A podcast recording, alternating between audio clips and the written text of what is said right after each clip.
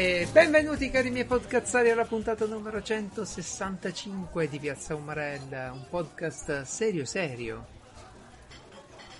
Po- eh, ah, sì, sì, un podcast serissimo, è vero, perché è tornato a trovarci il leader indiscusso, Dei podcast italiani. capo, esatto, gestore mon- dei podcast italiani, di tutto quello che riguarda i podcast e la radio in Italia, così, tanto per fare, web radio, non esageriamo adesso.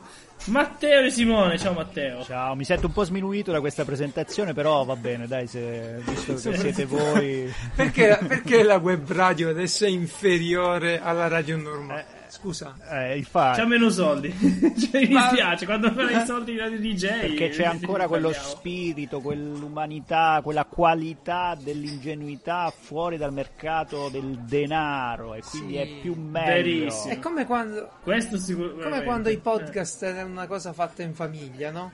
Che, che si conoscevano, che volevi chiamare uno per il podcast, ti bastava, che ne so, scendere al piano di sotto, dai, vieni a fare il podcast. E, e- uno Sì. dice oggi no, cioè, ne so, da, da- da prendere il- la- l'agenda, da sincronizzare, da sincronizzare i calendari, Serve la serve la PEC, serve. Ah, ma hai detto che venivi, ho visto che l'hai visto, c'era la spuntina della conferma. No, no, È così, noi siamo stati tra gli ultimi ancora, poi è arrivata Sì, l'ondata, già stava iniziando. Eh, siamo stati, noi. penso, tra gli ultimi dei dilettanti che, che hanno iniziato a fare un podcast eh, volendo rimanere dilettanti per sempre. E, Sì, e- sì, e sì, ci sì. siamo rimasti, cioè, ha funzionato. sta- Vedi che se non ti impegni non ottieni le cose. Questa è, bu- è Esatto. booleana questa cosa, è, una, è logica. È una doppia negazione. Se non ti impegni, non ottieni le cose, quindi ottieni quello che volevi ottenere. Ottieni quello che volevi fare, esattamente. Cavolo, Il nostro obiettivo, eh, ogni puntata è, è- è riuscito. mi avete convinto. Vero? Non so come, ma mi avete convinto. Perfetto, adesso inviteremo uno a uno gli altri rappresentanti di Sono Cose Serie per convincerli. una Matteo, volta. come stai? Innanzitutto come va? Un po'. Ma va bene, bene. Oh, un periodo ricco di. Eh, periodo ricco. di- di- di- Qua si offre. Di avvenimenti, Mm. di avvenimenti. Di avvenimenti. Di avvenimenti, adesso che sia ricco di soldi no, però di avvenimenti sì. Quindi mi accontento visto che non c'è alternativa. Vabbè, di avve- vabbè, oh, c'è, c'è l'avvenimento in cui ti tamponano la macchina e l'avvenimento in cui l'altro giorno ho fatto una gara sportiva e Ah, mm. non ho, di, di tiro con la pistola. Non ho avuto un grande eh, risultato perché sparavo con un calibro non mio, vabbè, insomma, una cosa un po' complicata. E, e in sostanza, però, poi ho vinto, ho vinto l'estrazione, il premio, no? Dai. Sì, sì, era. Perché era estrazione. No, premio. beh. Ah, no, estrazione è il tipo di. Scusa, già quando hai detto tiro con la pistola ho pensato che avessi in mano una pistola e nell'altra una palla da tirare, no? Cioè, ci ho messo un attimo Eh, a connettere la esattamente disciplina lo si chiama sport. tiro con, le, Eh, tiro con le armi, non è che Sì, dici, sì. sta lì.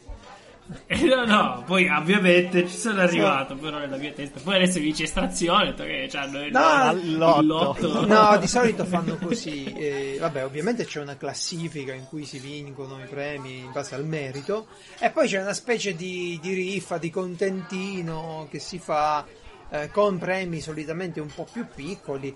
Eh, non so, hanno messo in palio dei buoni benzina. Che, che io l'ho presi tipo un giorno, il giorno, il Certo, giorno dopo guarda che già adesso- di meno, poi di me, di meno, di meno, non vale un cazzo più. Ora aspetto, li, li benzina. tratterò come una criptovaluta, me li conservo finché, Sì. finché non è il momento di spenderli. Io ho quelli da 50, tre anni fa, adesso noi siamo quelli da 100 ormai. Sì, che c'è fa? Che ci fa? E voglio. Ma Eh, sì, comunque, siamo- quindi Matteo, un momento Eh, ricco. Ricco, ci puoi Bravo, raccontare Matteo. qualcosa di questi avvenimenti pi- piacevoli, pubblici, non lo so. Pubblici. O avvenimenti pubblici dovessero essercene da poter raccontare. Ma no, cioè, non solo, cioè, sono, sono quelle piccole cose, cioè adesso come dire, probabilmente avranno poco valore per chi. No, no, no, no, no. ascolta, Matteo, però- insegnaci però- a goderci la vita. Addirittura. Sì, sì, sì, sì. Allora, eh, partiamo dalle piccole cose. Innanzitutto per un motivo che probabilmente ci porterà alla distruzione del mondo, in questo periodo, nonostante siamo pieno novembre, io riesco a passare più tempo sul balcone, perché io sono un amante del tempo speso sul balcone. Oh, Inizio la mattina alle 6, 7 sì, ok.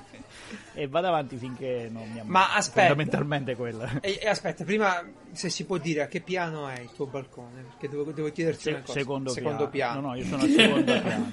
Quindi, quindi le persone che passano ormai sanno che tu sei una presenza fissa e ti salutano o ti guardano ancora stranamente?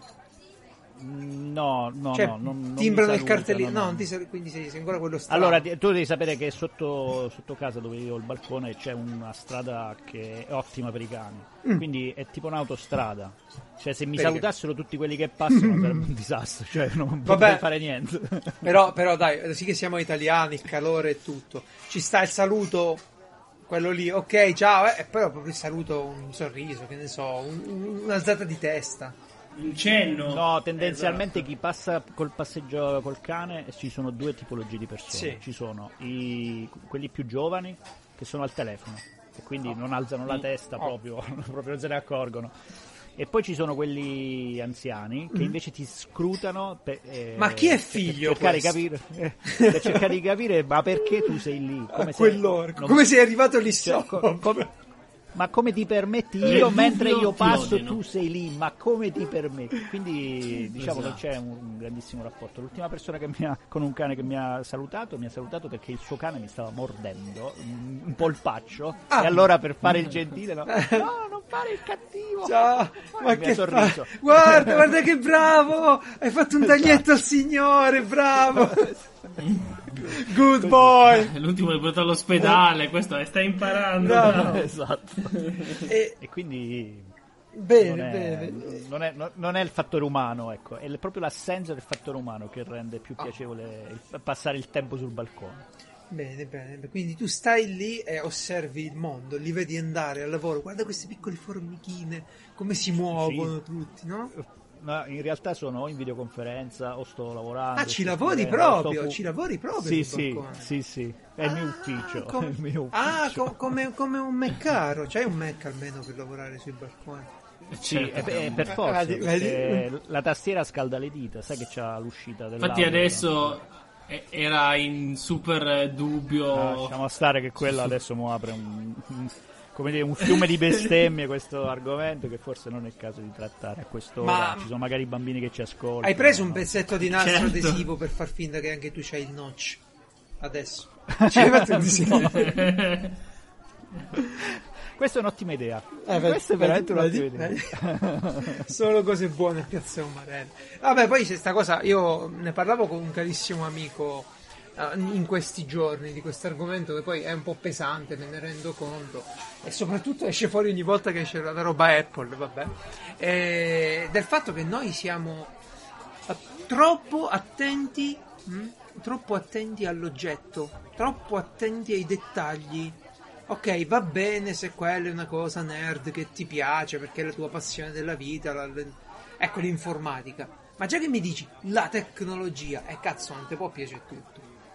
Non, puoi stare, non puoi stare lì tutti i giorni a vedere Madonna. quante tv escono, ma chi cazzo te lo fa fare, no? Vai avanti. Ah, io non so uno che si intende di TV. Tu lo conosci perché è quello che sa di TV. Sì. sem- devi- Io non saprò mai di TV. Devi sempre, come avere, faccio? devi sempre avere un amico che è esperto di telefoni, uno che è esperto di tv. Ma sì, il forza, problema- sono fondamentali. Il problema è che si crea, non sono mai la si crea questo sì? culto dell'oggetto, no? Eh, poi Apple è particolare da questo punto di vista, ma non è la sola, eh. Io vi posso nominare culti delle radio, culti del- dei giri dei cacciaviti, degli elettroutensili. Cioè, ogni settore c'ha il suo... Dei cacciaviti, Sì, sì, sì, Ogni settore ha il suo culto. E sta lì la gente tutti i giorni. Vediamo che ha tirato Delle i sedie. coltelli. Cioè, se parliamo di coltelli, se parliamo di coltelli, ti, ti tiro fuori marchi che sono l'Apple dei coltelli. Ma non è un male, il problema che, che mi faccio io è stare ad aspettare il prodotto, stare a vedere il prodotto, stare a vedere la conferenza. Cazzo, facciamo le cose con la tecnologia, premiamo la tecnologia che ci permette di fare le cose, non di soddisfarci perché l'abbiamo. è diventata una roba tipo la macchina, è bellissima, eh, ho il Ferrari, però non ci vado da nessuna parte perché, boh, che ne so, e non c'ho tempo. Non so se mi spiego, questo discorso è, è molto umarello, però è per dire che ci siamo troppo dedicati. La Xbox, la PlayStation, oh, i giochi, cazzo, i giochi! Esatto. I giochi! Lo so, so- so- sono pienamente d'accordo su questa cosa. Cioè, cominci a preoccuparmi, sono d'accordo su troppe cose. Con Piazza Umarella, devo fare Mi un po' dispiace, attenzione. No, ma c'è, Presto ci sarà il terzo tra un po', se continua così. Ma perché questo è il ritorno umanistico della tecnologia, no? Quando Galimberti parlava di psiche e tecne, il rapporto tra queste due robe qua, lui aveva anticipato questo tema. Ma oggi, dove la tecnologia, oh, di- diciamo, ce n'è troppa, ok? Allora finalmente le persone possono No. cominciare a chiedersi, ma io con che cazzo ci devo fare questa roba? E quindi magari si apre questo tema, no? C'è il tema della nerdico e quindi ci sono- si è polarizzato, cioè chi è super nerdico e quindi di ogni televisore sa tutti i miracoli, sa a memoria la, la pagina del, del manuale, il PDF, queste robe qua. E poi ci- chi invece è totalmente ignorante e vorrebbe semplicemente un bottone gigante che senza premerlo, ma solo guardandolo, faccia quello che vuole. Non c'è più la via di mezzo. ma È un, è un dramma. Posso essere d'accordo con, con questo, cioè che ci sia l'appassionato, no? Di quella particolare tecnologia, cioè degli amici appassionati di ebook. Ci mancherebbe. Eh, appassionati di ebook perché ebook, ha capito perché? Però, così, sono così. E- Ma della tecnologia o della lettura degli ebook? No, no, Perché- hai ragione, vabbè, ok. Degli e-ink display, ok? Va bene? Ah, ok, perfetto. Dei reader, dei Ma reader. sta passione, cioè, ma scusa, ma eh, questi si evolvono ogni 5 anni o sono mi Ma che ne so, l'altro- Cioè, per come so io, sono gli stessi da... L'altro, l'altro giorno, da- cercando documentazione su un microfono, lavalier, eh, Eh. ho trovato un tizio che ha un canale YouTube sugli, e- sugli ebook reader e fa un video ogni giorno. Come è un genio. è Eh, un ti genio. giuro, ora lo devo andare a cercare di nuovo perché poi avevo da fare. Ma ho detto, che cazzo ci mette questo? Infatti, poi si è messo a parlare del microfono, ti fa capire un po' come ha beh. dovuto virare. Vabbè, comunque, io quello che vi, vi invito ecco, ad essere meno eh, vittime del culto dell'oggetto e più invece fruitori degli oggetti eh, e anche meno eh, indagatori, recensori, cagacazzi in generale, perché quella- quell'aspetto, no? eh, di dover cercare sempre il meglio per ogni acquisto è un mestiere a parte. Ora, va bene se tu fai, che ne so, un acquisto di una macchina, capisci che quello è è un gettone che ti spari ogni tanto, no, devi ponderare bene. Certo. Ma se io devo comprare l'accendino, e cazzo devo accendere una roba, ragazzi. Guardo la FIA, Qual è il migliore accendino? La qualità. DuPont. però ho capito. DuPont. Devo- Me lo segno perché ne ho bisogno. Eh, Esatto, ne prendo tre. allora, se vi dico, vabbè, allora, allora mi state tirando dentro. Ah, vi devo parlare del mio nuovo accendino, ma ne parlo dopo, nella rubrica apposita. Giusto, giusto per non contraddirsi mentre fai questa sparata. Ma prego, prego. Esatto. Allora, no, no, io, io, io mi. No, ma lo usa, è lui tutti i giorni lì che No, accende. no, c'è un motivo, c'è un motivo. Però è vero, io pure sono Certo. vittima di sta cosa qui. Cioè, mica sto parlando da superiore. E certo, tutti siamo Mica so- vittime di ste Eh sì, cose, non certo. voglio parlare da superiore. Io l'ho notato su di me che stavo lì a guardare un sacco di cose, eh, ma di questo, di quello, di quello. Oh cazzo, prendilo e usalo. Va bene, basta cercare, basta confrontare. Se non ti piace lo restituisci. Basta. Non devi avere il meglio di quel prodotto lì. Basta che funziona per quello che devi fare tu. E che fai subito a comprare. Esatto. Ok, quella, quella è un'altra cosa importante, ma va bene. Caro Matteo, altri argomenti piacevoli, altri, altri eventi piacevoli. Vai, vai. Ce n'hai, ce n'hai. Uno. Altri E eventi. ma- ma- nell'ultimo mese non è successo assolutamente nulla casa Vabbè, di Matteo. assolutamente, vabbè, ho un nuovo coinquilino Oh. che purtroppo è una nota dolente, purtroppo. Io- io- Ma che devo fare? Ma eh, una- io devo farti una domanda che ci hanno fatto tutti gli ascoltatori di piazza, mi hanno fatta a me in privato. Oh, la miseria. E, allora, eh, diciamolo tutti se non si è capito, ma Francesco vive adesso con Matteo in un appartamento sopra, sotto, sotto? Sopra, sopra, lui, Lui è su- piani alti. Lui è A, ok. I piani alti sono. C'è il balcone al terzo piano lui. Esatto, esatto. Sì. Ave- Ancora Avete- più in alto, mi manca solo il tavolo. Lui c'ha il sedia. terrazzo privato, può andare in topless Oh, tutto il tempo che vuole. Assolutamente Cana- nessuno. canale. Esatto, Twitch sì. con la vasca subito. Esatto. Sì, cacchio. E quindi Matteo ci domanda, i nostri teleascoltatori, eh, ma la mamma di Francesco ti ha chiamato? Cioè, vogliamo sapere, questi l'hanno mandato a vivere con te senza indagare o ti hanno voluto conoscere in qualche modo?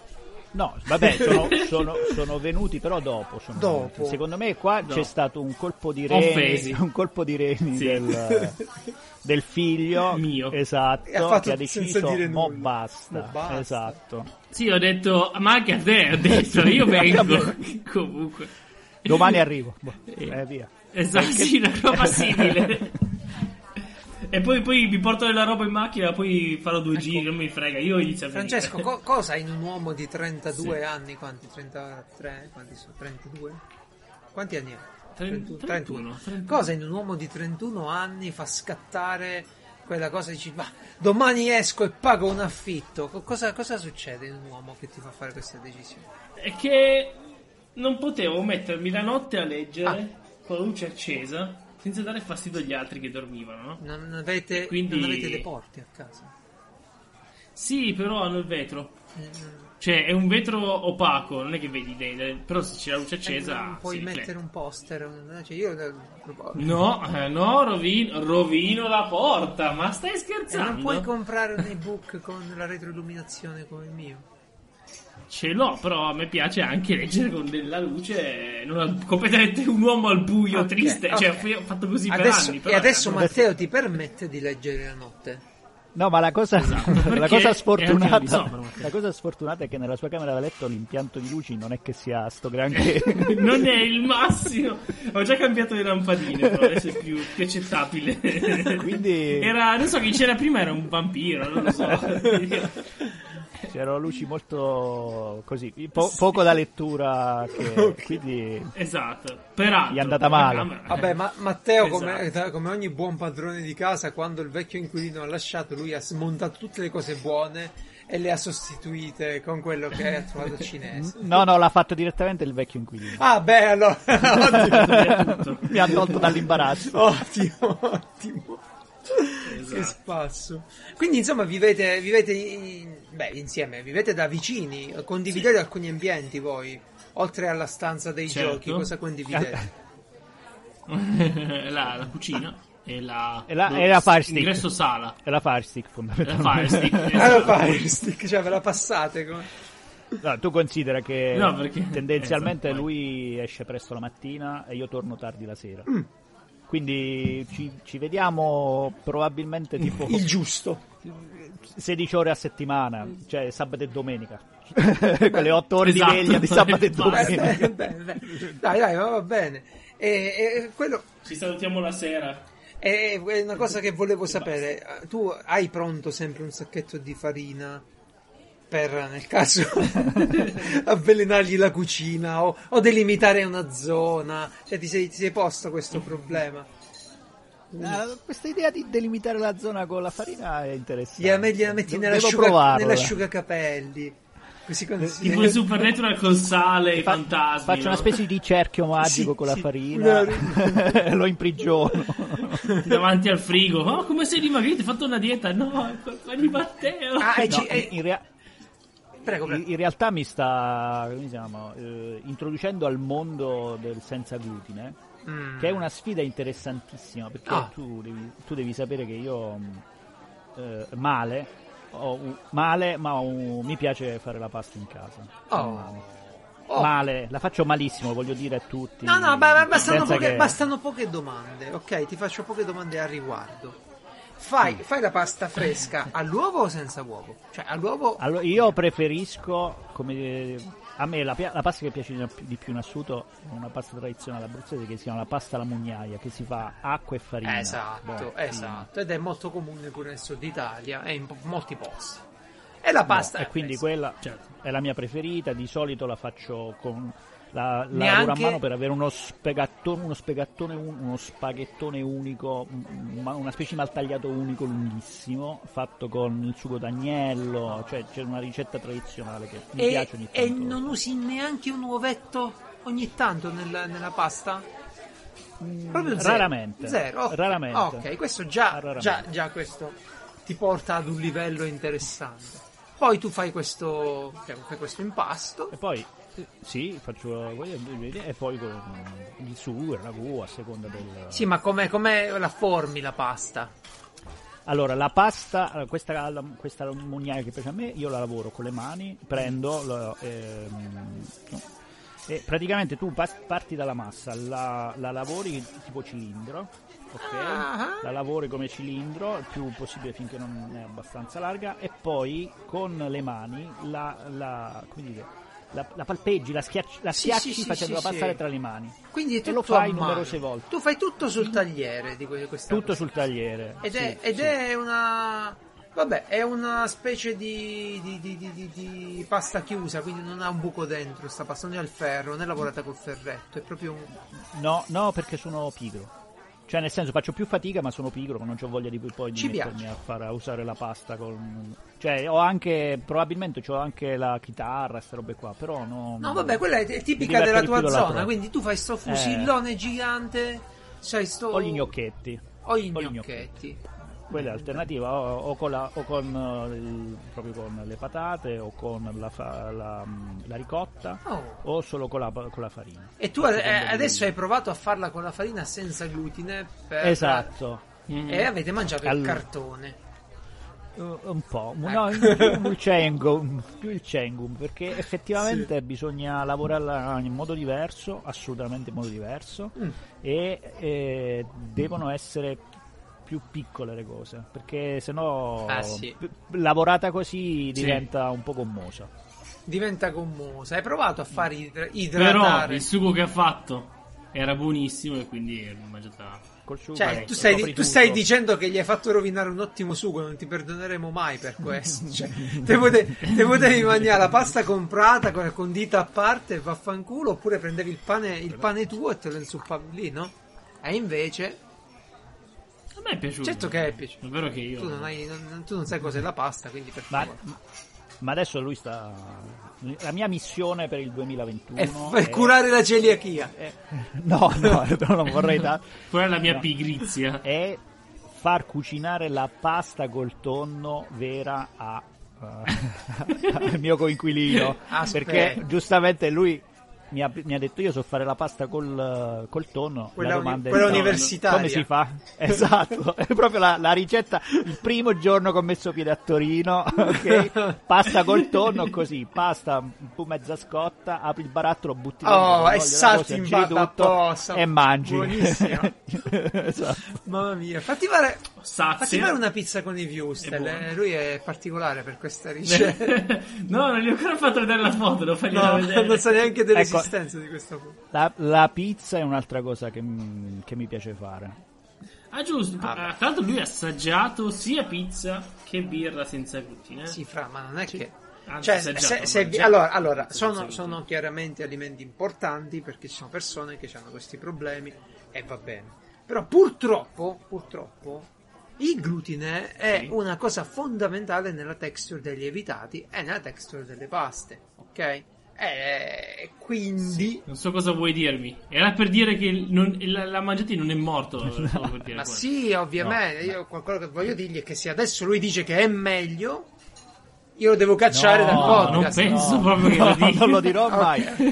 Ma non però, credo proprio, me ne vado io. però dirò che è diverso. Mm, oh. E secondo me, secondo me è molto interessante. Io poi non sono bravo a cucinare, ma se ci fosse qualcuno bravo a cucinare, è una sfida creare una, come dire, un, un concetto alimentare intorno a quella roba lì che no- a questo punto Ma- la, la devi trattare come, come la farina tradizionale? No, dovrei trattare in un modo diverso, dovrei abbinarci delle cose diverse, una Sì. forma di cottura. È una sfida, è fighissima sta roba. È un E-. Ovviamente è un, è un pasto diverso. È un, è un problema nostro, ok? È un problema mediterraneo, che abbiamo sti carboidrati, sta pasta dappertutto. Perché se, vabbè, se- se ti muovi, no, no, che, che per carità sono buone, eh, ci mancherebbe. Però se ti muovi nelle altre cucine, cazzo ne so, vai in Germania che ti fanno lo stinco, il purè di patate, ok? N- non si pone tutto sto gran problema della celiachia. Oddio. Però ecco, la pizza, ok, la pizza. Ti piace fare la pizza? Tu lo sai che Piazza Umarella è un Sì. podcast un po' di, di comari, quindi non basta che vieni qua e dici mi piace fare la pizza. Cioè qua ci abbiamo Dennis, Mario, ci abbiamo un- una stirpe di pizzaioli casalinghi nati. Quell'altro Giuseppe Allora, se io- doveva comprare lo speedy, no, com'è che si chiama? Il Ferrari, il Fornetto. Quindi parlaci della tua pizza. Mm. Allora, eh, adesso la mia pizza è una parola diversa. Allora, io questa è una ricetta che ho rubato alla mia ex, che è no bravo a fare la pizza, cioè è un artista. Quindi riesci Ok, adesso a parlarci di questa ricetta senza nominare l'Abruzzo.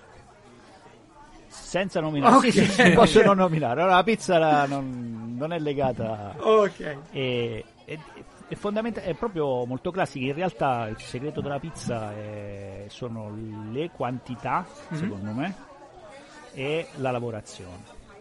Mm. E la stesura è la cosa più importante in assoluto, è la stesura. Poi ci sta la temperatura del forno, ci sono, ci sono vari, vari elementi, però eh, cioè la ricetta quella è.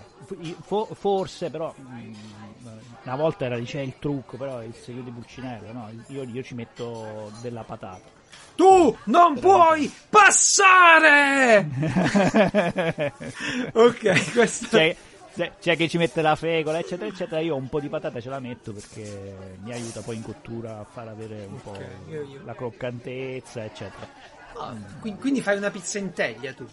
Ok? Pizza in teglia, pizza bianca, pizza eh, e pizza sempre in teglia, ma ehm, come si chiama? Farcita, quindi col doppio strato. Quella pure è tostissima da far uscire perché se sbagli Ah, la, la stesura eh, non si cuocerà mai nella vita. Posso mostrarti, posso mostrarti una ricetta che ho pubblicato sul mio podcast, sul mio blog. Vediamo se Sì? la ritrovo. Voglio, voglio una tua live reaction alla mia pizza, alla, alla mia pizza monofetta. Ora la, Tu, la tu devi sapere, tu devi sapere che il forno di casa mia è stato comprato espressamente per fare la pizza, c'ha i 300 gradi. Ah beh, cioè, quelli sono necessari, certo. Soprattutto se ti mantieni con le cose. Andiamo, vediamo, vediamo. Voglio la tua live reaction a questa Pizza monofetta. cosa. Sì. Ok. Il mondo della pizza, eh, di sta ceppa, a me non mi piace già. Ah, vado, vado alle Vai foto. alle foto, che le foto parlano più di... di- Beh, beh, l'aspetto, cazzo, è top, complimenti. Questa era una ricetta... ver- Ah, questo è grandissimo.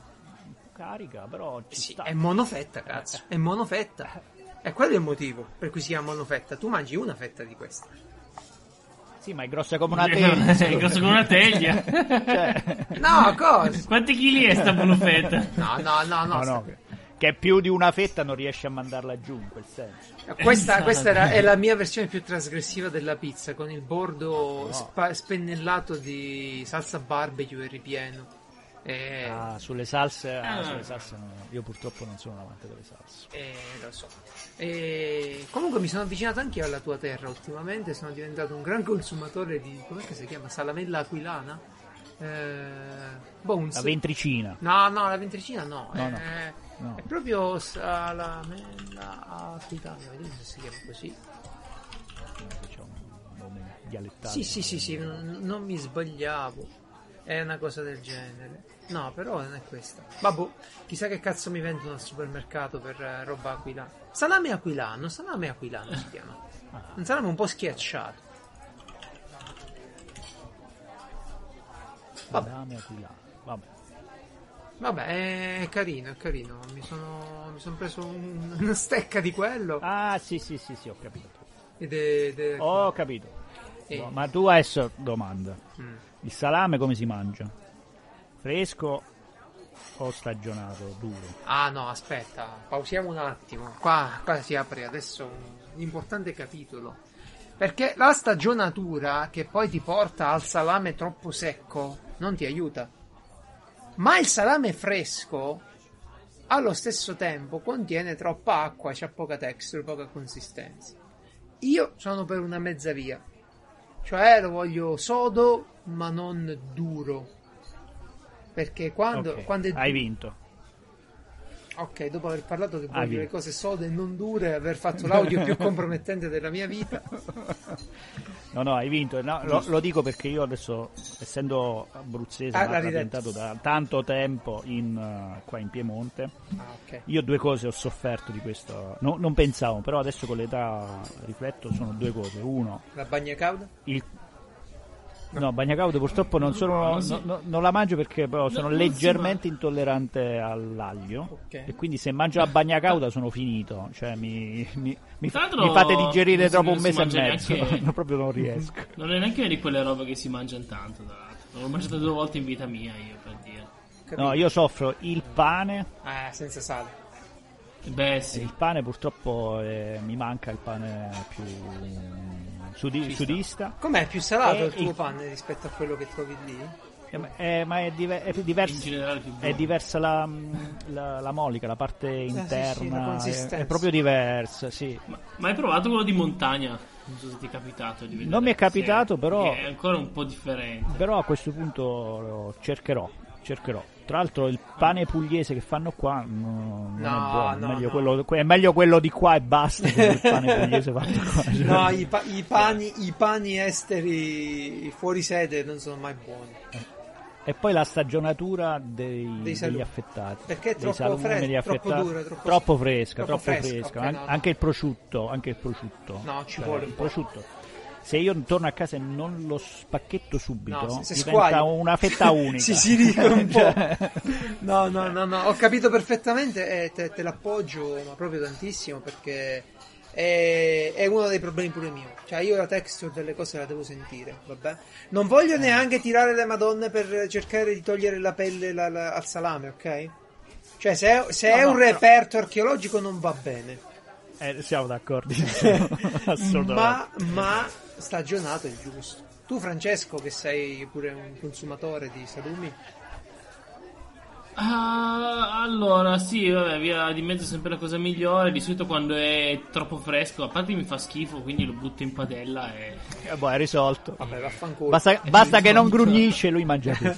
Comunque, Sì, io purtroppo Sai, ho questo se, problema. se sei eh. in Sicilia in zona, non so, io poi ho frequentato più la zona di Novara qualche poco e c'era un pane all'uvetta, dei panini all'uvetta che coi salumi erano buonissimi. Se vi capita, magari provate. Dai, dai, Ah, sì, andiamo sì. sul... Andiamo subito a Novara. Andiamo sulla tec- su, sui i- i- le sofisticazioni. Ve- vedi tu, ma la tu pure hai visto, hai visto tu come, come possiamo parlare di altro che di tecnologia in questo mondo? Però sempre con questa Eh, nerditudine di sottofondo, eh, guarda che il peccato originale c'è stato. allora, sai, sai, Ragazzi, mi sai dispiace che non siete differenza mi c'è tra un nerd e un cacacazzi? Eh sì, Che il nerd Qual è? parla Qual è? di tecnologia. Il cagacazzi è un nerd che parla di altre cose. Giusto. È così, è così. Va bene, va bene, andiamo. Quindi vivere con l'Isi si può. E amici, tu ti vi trovate bene, sono contento perché io pure quando ci vediamo. quando ha detto de- Cioè, è devo- una questione statistica, secondo me questa domanda ce la devi fare tra sei mesi e un anno in cui magari abbiamo passato Un in giorno. totale una settimana insieme perché così veramente... Il weekend dei Vabbè, pezzi. fate pure qualcosa insieme, no? Vedete delle serie TV, qualcosina, Sì. ne parliamo. Abbiamo fatto Ma io vorrei di una nuova parlare- rubrica. Facciamo, Ah, cambiamo questo, questo ordine qui che hai messo tu, questa scaletta provvisoria, della nuova rubrica. Allora, Matteo, abbiamo inaugurato l'altra puntata una nuova rubrica molto semplice eh, che, che praticamente ti chiede se hai fatto degli acquisti che ti hanno sorpreso in positivo o se hai preso delle inculature e eh, magari non hai potuto neanche fare il reso. Quindi, Io qual è il tuo migliore acquisto di quest'ultimo periodo? Allora, il mio migliore acquisto, ti dico, comprate il 25 maggio 2021. Ah, proprio l'ultimo Ok. periodo, ok. No, l'ultimo periodo. Il Green Pass. No, no, quello, no, quello no. Quello mi sa che è più un inculato. Però, eh, vabbè. Allora, è una penna stilografica. Oh, Ok. ok, mi sto squagliando. Prego, ci dica Allora, tutto. Io ho sempre avuto la passione per, ehm, per la cartoleria in generale e ho sempre avuto questa voglia di scrivere con la, con la stilografica. Però le mie esperienze con la stilografica Mm. sono sempre state molto sfortunate. E, E dovevi mm, chiedere a uno come me, che ha avuto lo Eh. stesso tuo percorso, ma un po' prima. Ho chiesto a un mio amico che mi sta, Ah. portando- mi sta dando tutta una serie di, di Sì. frutti, di, di cose, la penna stilografica, i sigari, cioè tutte le cose peggiori. Da gentleman, da gentleman, ok. Assolutamente sì. E mi ha consigliato la Twisby Eco Black, che è la penna stilografica, diciamo, entry level economica, la, la- come dire, l'unica entry level con lo stantuffo. Ok. Ok. Per, per gli amici a casa, spieghiamo che le penne stilografiche possono funzionare grosso modo, quelle più moderne, in due modi. Eh, con la cartuccia usa e getta, che la metti dentro e quando finisce la cambi con una cartuccia nuova, e con uno, oppure con uno stantuffo, che ti permette di aspirare tramite una vite di solito eh, l'inchiostro dalla boccetta e poi di utilizzare la carica che ti sei guadagnato. Prego.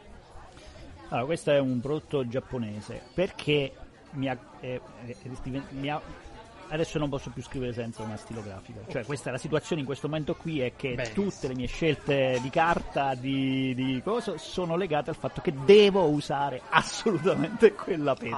Ah, ok, ora capisco anche l'incipit Ok. che mi aveva fatto Francesco.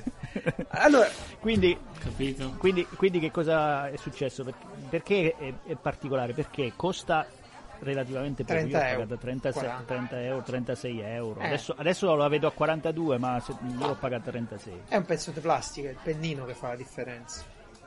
Quindi è una penna stilografica che scrive bene, trovi che non si esaurisce, perché il, fatto- il mio problema con le, le altre stilografiche Sì. economiche è che con le, quelle cartucce ci scrivi due fogli e poi sei fregato.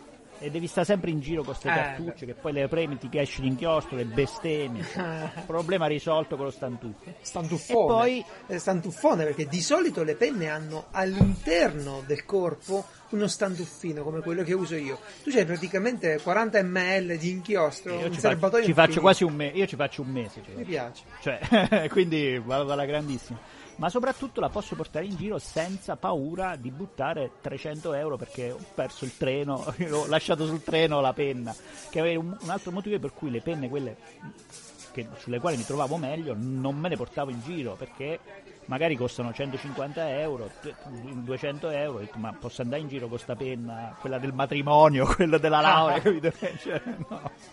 E quindi questa è stata definitiva. Ho ricominciato a scrivere. Eh beh, è siccome- il miglior acquisto in assoluto. L'ho anche regalato tirato- mio nipote. Eh, siccome hai tirato in ballo la, la questione penne stilografiche, non era previsto, cioè è una vita che lo metto in scaletta e lo tolgo poi, va bene?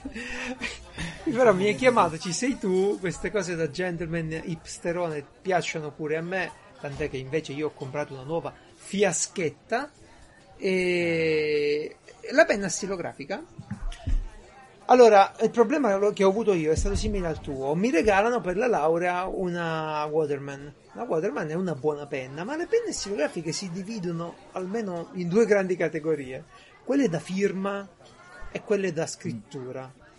Quelle da firma hanno un pennino più grande e ti permette di fare il firmone, ok? Vai lì, fai il contrattone e torni a casa non sono agevoli per scrivere, hanno un getto troppo importante, hanno un pennino troppo largo.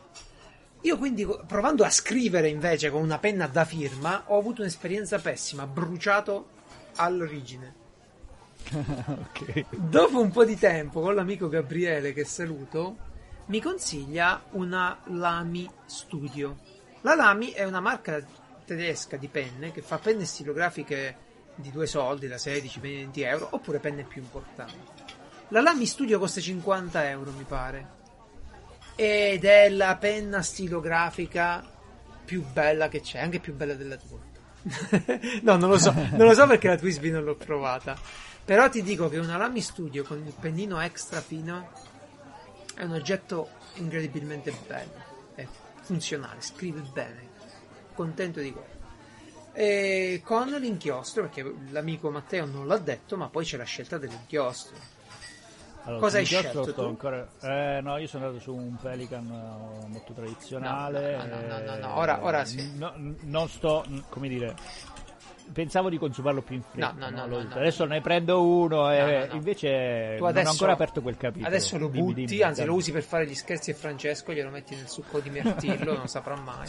Scrivi in blu, e scrivi in blu, in nero, in blu scuro, in che colore scrivi? No, nero, io scrivo in nero. Allora ti serve questo qui, ed è il Parker Quink, ok?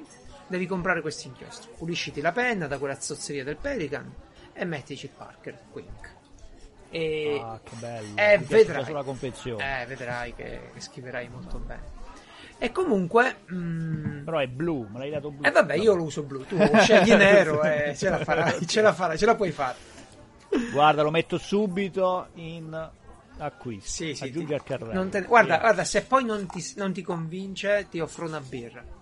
No, no, è, un mondo, que- quello dell'inchiostro è un mondo che devo Eh. aprire, quindi tutti gli input sono ben, ben accetti. E, e poi al compleanno mi sono fatto regalare una delle mie ultime stilografiche, una Diplomat con un pennino ancora più fine di quello che avevo ed è ispirata al dirigibile Hindenburg.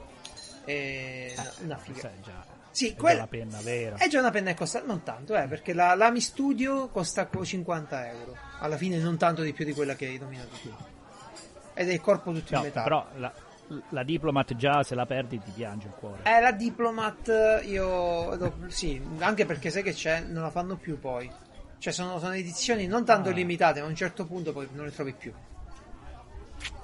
Allora, non Do- la portare in treno. Dopo que- No, ma io in sostanza... vabbè che se vedi il mio, bors- il mio borsellino è fatto... Il mio borsellino de- dell'università è fatto da una cassetta militare anti-urto.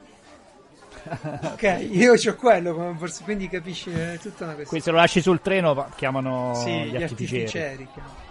e, e poi ecco, se devo dirvi, a un certo punto le penne stilografiche le vedrete costare sempre di più, ma a migliorare non è la qualità della scrittura, benché miglioramenti ce ne possono essere, è invece la qualità della penna in quanto oggetto, importanza, materiali, eccetera. Quindi diventa un gioiello, finisce la qualità di scrittura. È un po' come il MacBook, no? Finisce la qualità di calcolo e inizia l'oggetto di moda, inizia l'oggetto così. Sì, sì, poi quello è, poi è un mondo anche di collezione. Certo. cioè- Certo. Io mi ricordo sono stato a Torino lungo via Roma, che è la parte Mhm. della strada centrale di Torino, c'è un negozio di penne di eh, Montblanc. Montblanc, Eh, Montblanc, sì, è un marchio E quindi ho, famosissimo. accompagna- ho accompagnato questo mio amico che aveva doveva far sistemare una Montblanc. Sì. È stata un'esperienza cioè, pazzesca, cioè siamo entrati, c'era questa- la, la signorina che ha messo i guanti, ha preso l'oggetto, l'ha guardato e mentre gli faceva tutta la supercazzo adesso Scorreva il eccetera, io guardavo intorno e c'erano penne da 1000, 2000, 3000, 4000 edizioni limitate, eccetera. Esatto. Appena se ne va da dietro, io prendo due penne e scappo. Ho svoltato, proprio di- ho svoltato. di scappare con tutte le penne abbracciate. guarda. Beh, ti piacerebbe tanto un posto, sono sicuro che ti piacerebbe da morire, se ho capito il tipo che sei e l'ho capito. Eh, si chiama Vertecchi a Roma, è una delle più grandi e vecchie cartolerie, sta in centro, a Via della Croce, e ha tutto il reparto, a parte le cose normali, ha il reparto delle stilografiche di lusso, dove Montblanc eh, e tutto il resto la fanno da padrone. Però ecco, lì si tratta di oggetti, secondo me, oggetti premio. Ok? Vai in azienda, fai la laurea, diventi dottore. Oggetti premio. Dove la qualità della scrittura è sicuramente ai massimi livelli, però lì si ferma poi a un certo punto. E diventa edizione limitata e compagnia. Non è per me. Cioè, a me piace l'oggetto finché migliora nella tecnica. O se mi arrapa da morire un design. Però in generale che devo pagarti il materiale. Tipo c'è, c'è un- un'azienda che ti piacerà conoscere se non la conosci già. Prepara il portafogli. Ragazzi, che si chiama. Vediamo se, se- se- Oh, Montegrappa. Montegrappa. Montegrappa stilografiche. Loro fanno delle edizioni speciali a forma di razzi con un design eccezionale. E vabbè, eh, che ti devo dire? Stiamo parlando chiaramente, ecco, se fai sulle edizioni limitate, cerca quella della Formula 1 se ti piace la Formula 1 col tappo in fibra di carbonio. E... O quella di Dante Alighieri, Inferno, cioè veramente dei pezzi Ah, quella di Harry Potter di Hogwarts perché non mi piace. Comunque, eh, per dire, ci sono ecco, oggetti belli che però dici ok mi sto comprando l'oggetto, è finita la scrittura a un certo Hai 200 euro è finita la scrittura, vabbè. Ma pure prima, sì, hai sì. 70 euro, 80, è finita lì. Poi ti compri. Sì, sì, sì, sono, sono d'accordo, quello poi cambia. Diventa una questione di... Mh, di collezionismo, di al- altre cose, altre sì, cose. Altre cose. Bello, bell'oggetto, eccetera però pro- probabilmente è un oggetto col quale non scriverai. Sì, ma, cioè. sì, perché poi pure lì. Va bene, e invece il peggiore acquisto di questo periodo per Matteo? Guarda, una delusione, cioè colpa al cuore. Allora, che cosa è successo in questo periodo? Che io mi sono avvicinato a una pratica che si chiama lo sketchnoting. Mm. Okay che cos'è? Um, um, scusate un attimo, ho dimenticato di fare una cosina piccola, piccola. Degli chiama Craig. Cioè, fra, tu quello, tu quello devi fare. Cazzo, devi dare l'avvio al podcast e chiamare Craig. Tutto a posto, tutto a posto, ragazzi. Le vostre registrazioni ci sono, vero? Sì, sì, sì. sì. Funzionano. basta, basta così. Bene, ricominciamo. No. Ciao, Craig. Quindi, caro, caro Matteo, il peggiore allora. colpa al cuore. Ah, sketch, sketchnoting. Che cos'è Io. lo sketchnoting?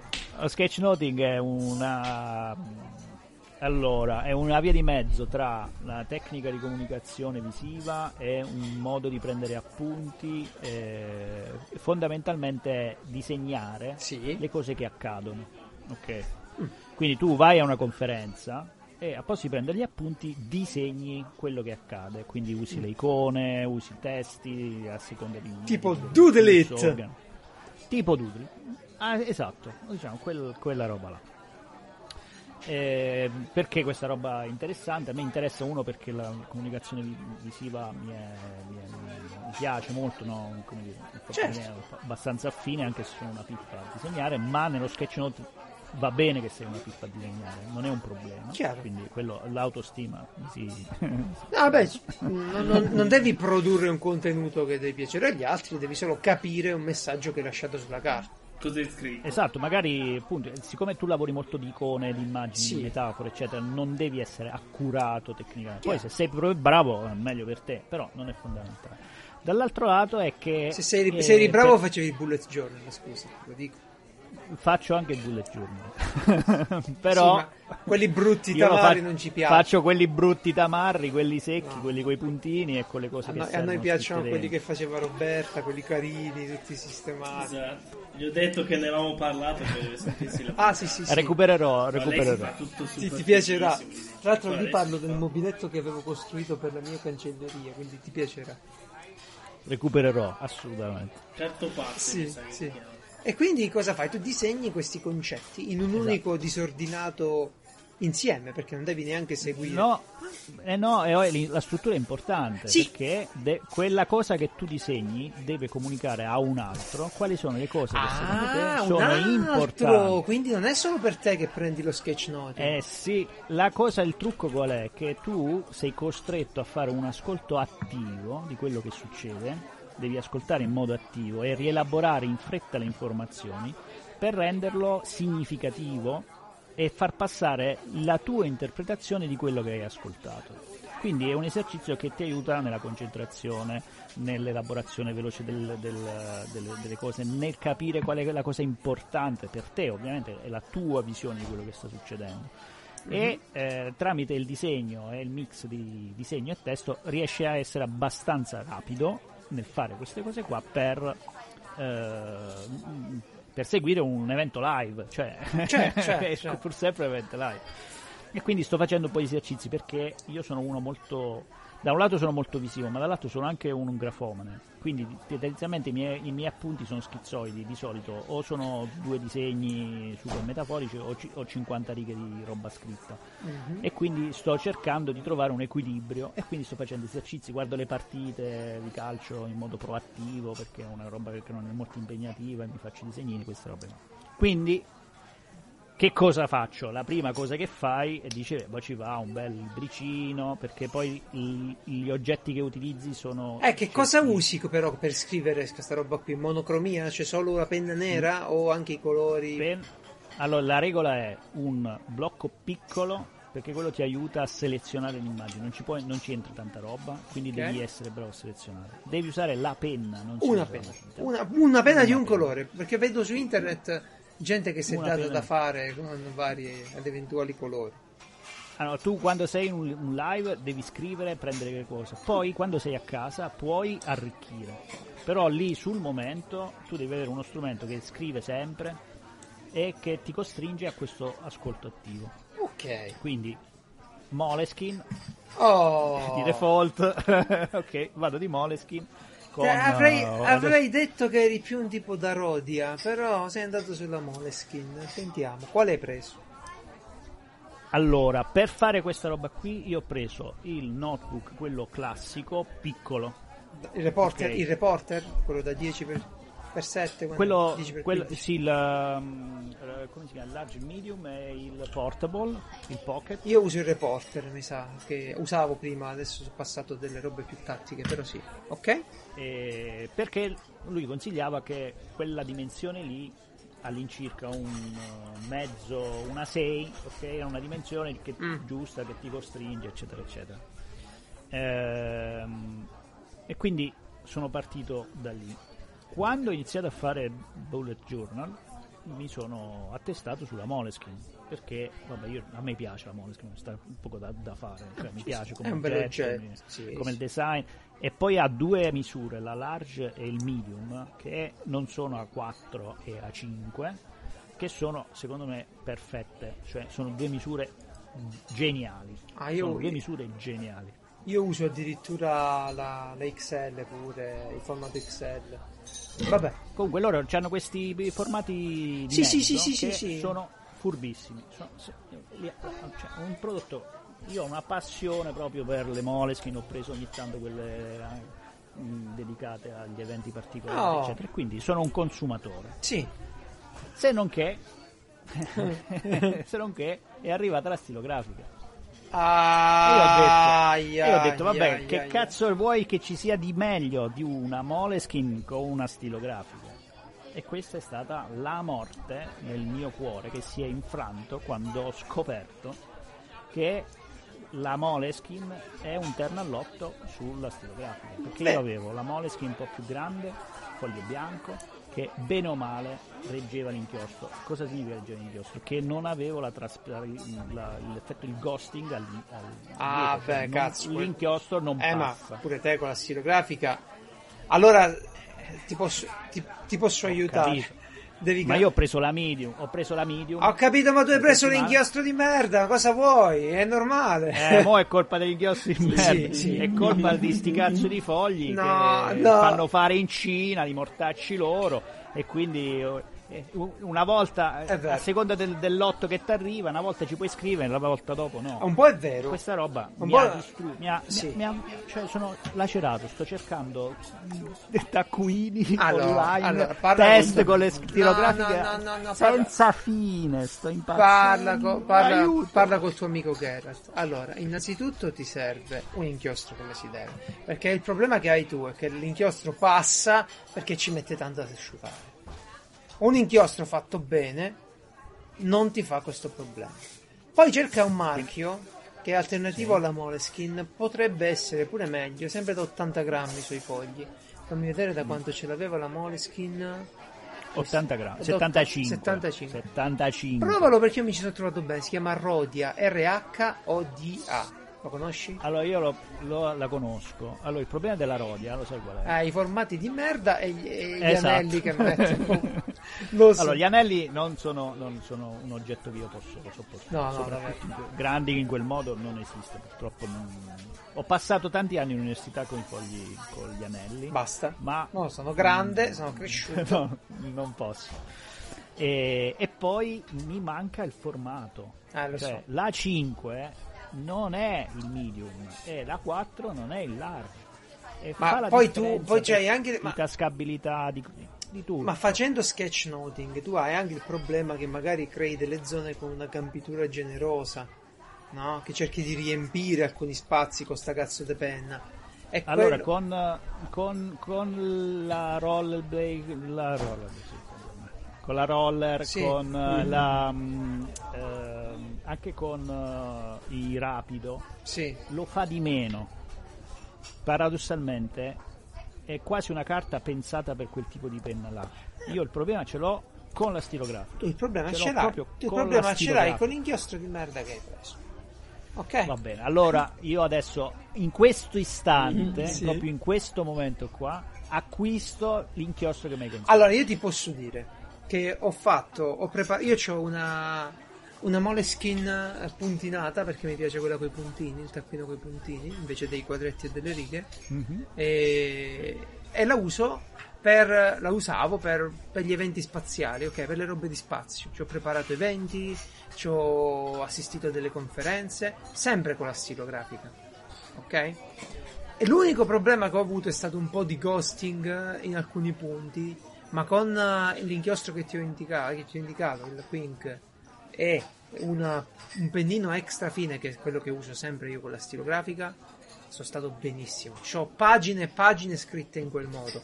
Poi è vero quello che dici tu dell'otto, che la Moleskine è altalenante a volte, perché ho sentito altri amici che hanno, hanno tirato fuori eh, dei problemi. Quindi ti consiglio un'altra roba, vediamo se la ritrovo. Eh, questo sarà difficile da trovare. Io ho un blocco tedesco, eh, vediamo se lo trovo. Liechtenstein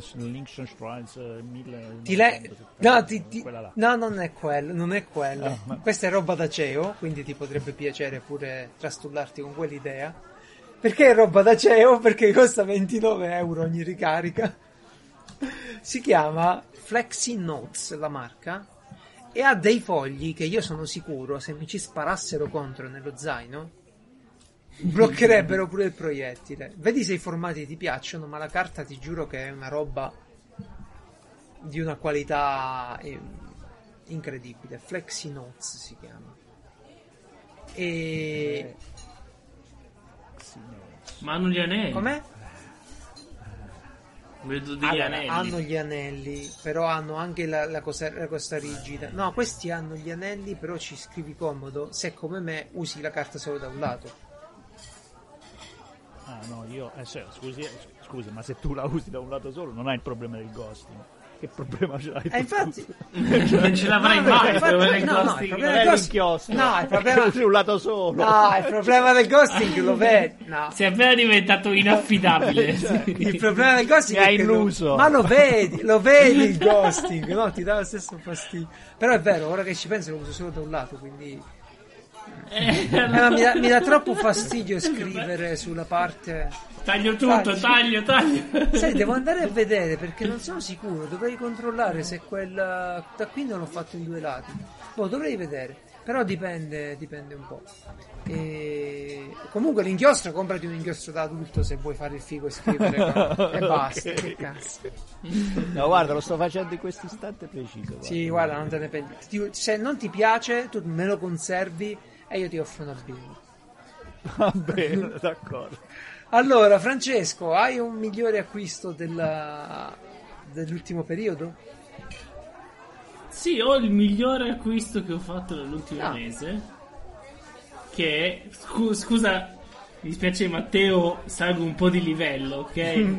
e allora, quando sono andato a vivere a casa di Matteo, c'è una cosa che mi dà molto molto fastidio. Cioè che quando mi facevo il caffè dovevo usare il cucchiaino Ok. per mettere il caffè in polvere. A casa tua cosa avevi il dosa caffè? Sì. Esattamente. Ho sempre avuto il dosa caffè. E quindi, che però era una roba tipo vecchissima, però ho detto ne compro uno anche io per questa casa bellissima.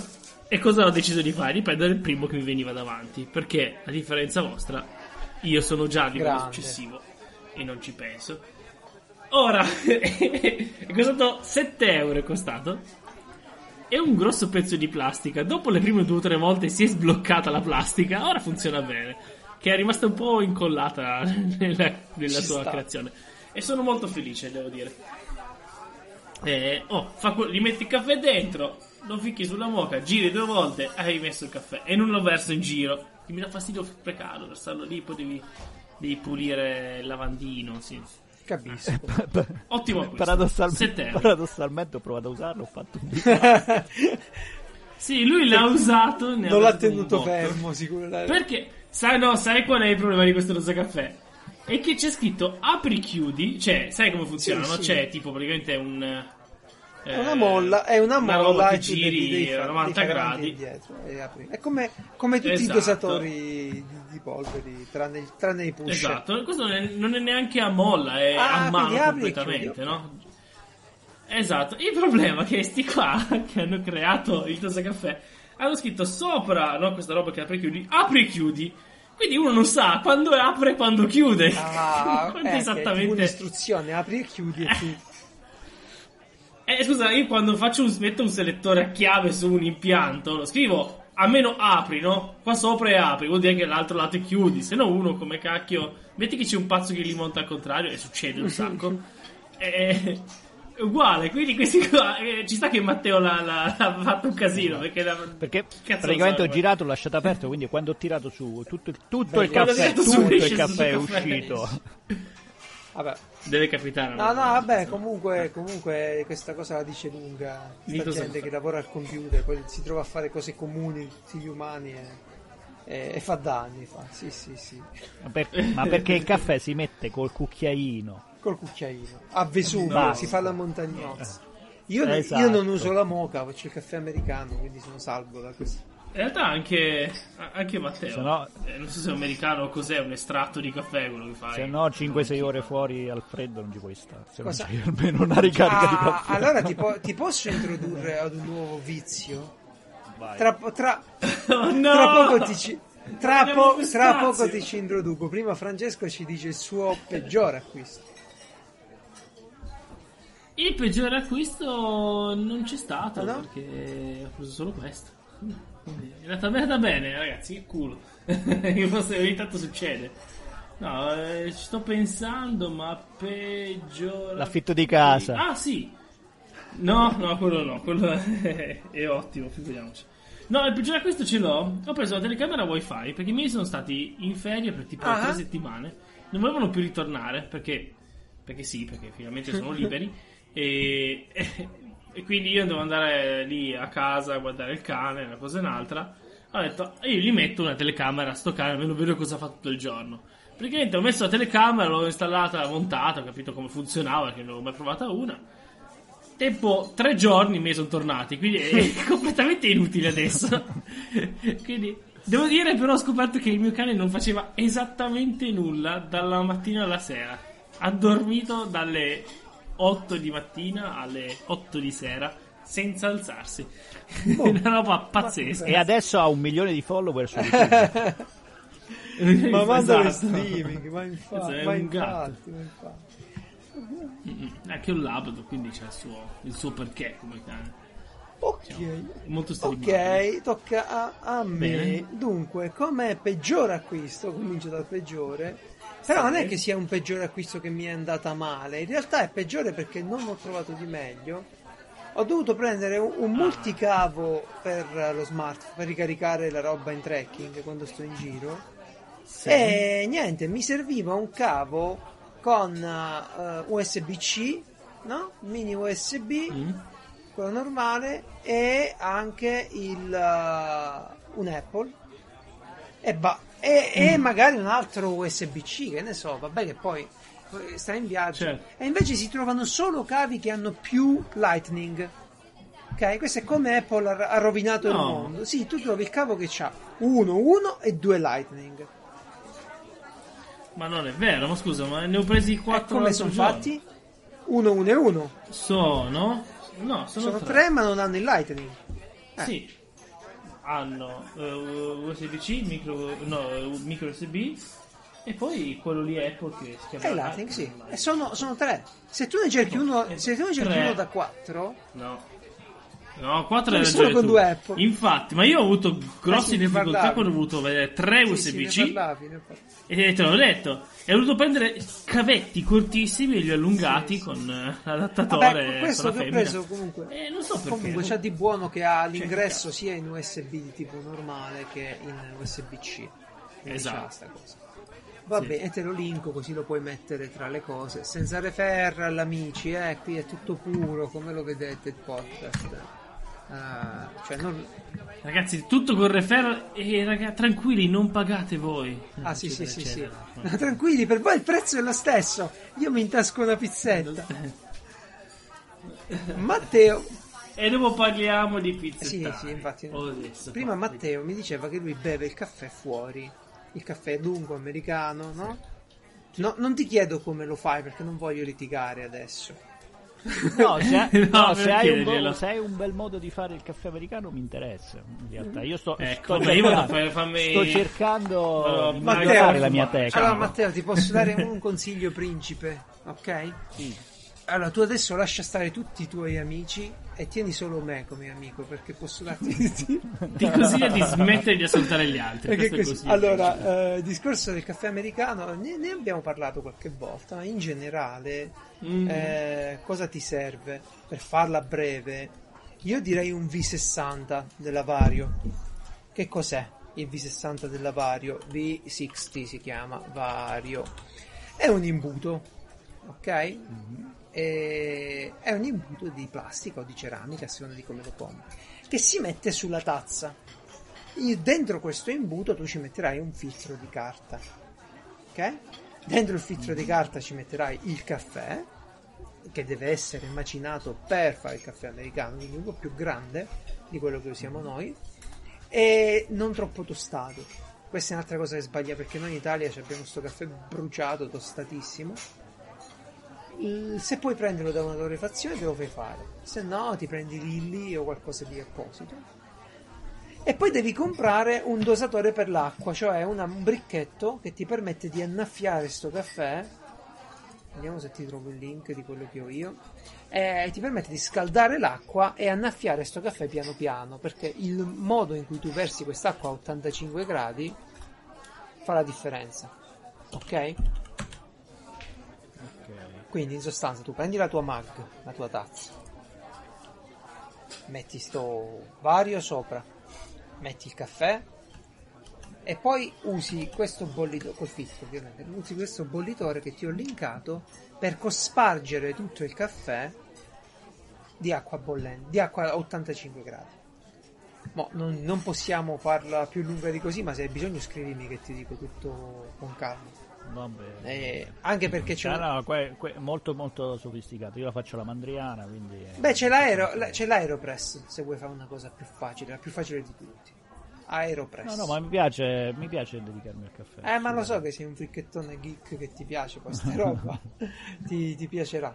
E quindi cosa fai dopo? Il problema qual è? Eh, tu hai lo stesso problema di tutti noi bevitori di caffè americano, che finché è caldo è buono, ma se si fredda È meno buono. Fa schifo. Cioè, il caffè, il caffè lasciato raffreddare per me è imbevibile. Da Ci metti un tempo, po' di ghiaccio e un po' di Baileys e via. Eh, no. da tempo ho scoperto un marchio di, di thermos da viaggio, si chiamano Contigo, l'ho scoperto in America quando sono stato lì. E sono la fine del mondo. I Contigo sono delle tazze da viaggio che hanno la caratteristica più importante per chi sta al computer e beve caffè. Una cosa... USB. No, l'autosil. Cioè si chiudono quando non stai bevendo. Ok? Oh. Al- Oh. altrimenti, altrimenti fai le cazzate e cioè te le butti su tutta la roba. Sono tazze termiche in acciaio, doppia parete, con l'autosil. Il design te lo scegli tu, la marca si chiama Contigo. Sì, sono bellissime, ce l'ho. Ne ho una collezione. eh, ormai le ho usate, le rompo. Le ho scoperte in America dove non costano un cazzo e qui costano 30 euro, ma lì non costa un cazzo. Anzi, in America, in America hanno anche i ricambi nei supermercati vari. Quindi se si rompe il pezzo di plastica tu lo cambi, dov'è il problema? E invece qui no, devi ricomprare tutto da capo. Grazie Amazon per importare la qualità. Uh, un altro marchio che fa bei thermos, soprattutto tazze termiche, che hanno una base molto larga e quindi non si rovesciano facilmente, lo sto usando da poco, si chiama Stanley, Stanley come quello dei cosi, dei uh, cacciaviti. Uh, questo link, questo mm. io in pratica quando vado al polino in queste giornate fredde mi porto il kit per fare il caffè mi porto il tazzone mi metto lì faccio il fornelletto e mi prendo un bel caffè o quando vai a fare camping questa è una tazza semplice sempre termica col coperchietto e non si rovescia perché è bassa e larga insomma per rovesciarla devi avere proprio l'intenzione questo ti permette di bere il caffè caldo per molto tempo, quindi secondo me se ti piace bere il caffè caldo... Questo è proprio... In effetti... Cioè... Madonna, quanto caffè devi bere? Vabbè, stiamo parlando... Ah, mezz'ora 35 Guarda, in realtà. Ah, mi hai consigliato tutto tranne una marca di pannoloni perché dopo tutto sto caffè da qualche parte. Ah, lì. cioè... Aspetta, ma tu, tu, di solito quanto caffè bevi? Perché magari ci siamo capiti. No, vabbè, la mattina lavorando fuori diciamo... rispetto a una mag normale. Un paio di mag. Ah, beh, allora, che cazzo, va bene, no? Uh, allora ti va benissimo sta, sta, tazza così. Sì, sì, sì, assolutamente, assolutamente. Eh, certo, poi se, se, ti fa un problema intestinale farai le tue pause, che tanto lavori ovunque lavora pure al cesso. Sì, sì, sì, ma dal balcone quando passa la signora che mi stava aggredendo col cane, magari posso approfittare. Puoi anche sversare del Sul... caffè anche caldo, è ancora caldo. no, non pensavo al caffè, pensavo a una Ah, proprio, ok. Però... Ottimo.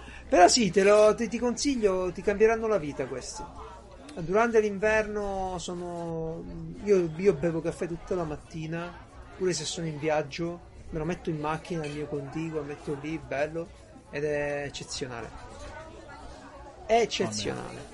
Eh, quindi ecco, qui uh, ho parlato del, dell'acquisto fatto bene pure?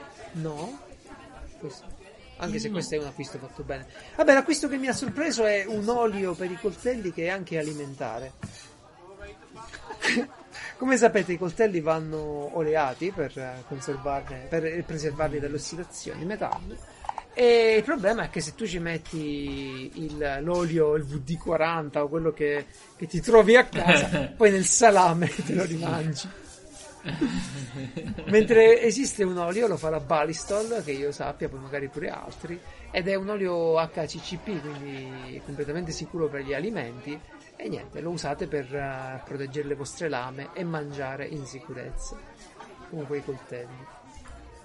E cos'altro dovevo dire? Te lo devo linkare chiaramente perché se no. Ora, prossimo argomento. Cos'è questa storia dei pizzettari? Rischiamo di, di perderceli. Francesco. Allora, ehm, beh, in realtà io lo introduco, però quello che ne sa eh, ovviamente è Matteo. Ah. Eh, mentre io guardavo la partita della Juve, no, di cui io sono gran tifoso, e Matteo invece lì, era lì che faceva compagnia, ma non seguiva molto. Come tutti i tifosi dell'Inter. Eh, esatto. Fanno compagnia, però. e, dai, in realtà eravamo lì, che, non so, cazzeggiavamo, vedevo che stava controllando, non so, mi spiegava che Amazon aveva uno strano, era Amazon, sì. no?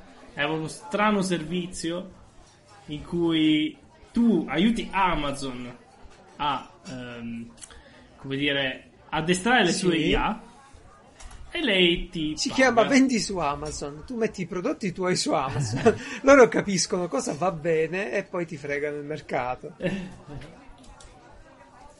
e beh adesso io diciamo l'ho introdotto molto male per Matteo Matteo lasci un'introduzione di perché non è l'unico servizio che lo fa. Vabbè, allora, allora altri, Matteo, Matteo vabbè, noi sappiamo tutti che anche nella comunità scientifica c'è Zooniverse, cioè le IA, il machine learning hanno dei trainer, hanno qualcuno che deve insegnargli a fare qualcosa, ok? Che significa appunto almeno convalidare o meno quei risultati che loro pensano che siano giusti.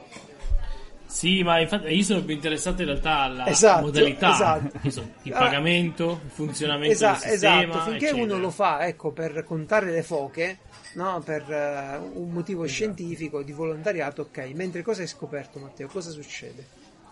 Allora, questo è, è un trend che in realtà mm, se- secondo me in questo momento storico diventa il ribaltamento del- del- del- de- delle, delle parti, però fondamentalmente eh, noi di chi stiamo parlando? Stiamo parlando di Mechanical Turk, che è un servizio di Amazon di microjob. Cos'è il microjob? È una roba, è l'equivalente digitale delle, di, di quelli che facevano gli- con le perline i braccialetti, che montavano le penne. Cioè sono dei micro lavori Poco qualificati. essere- poco qualificati che tu ti metti là e prendi mm, un centesimo, cinque centesimi ogni task. Ok, quindi sono micro lavori. Sì.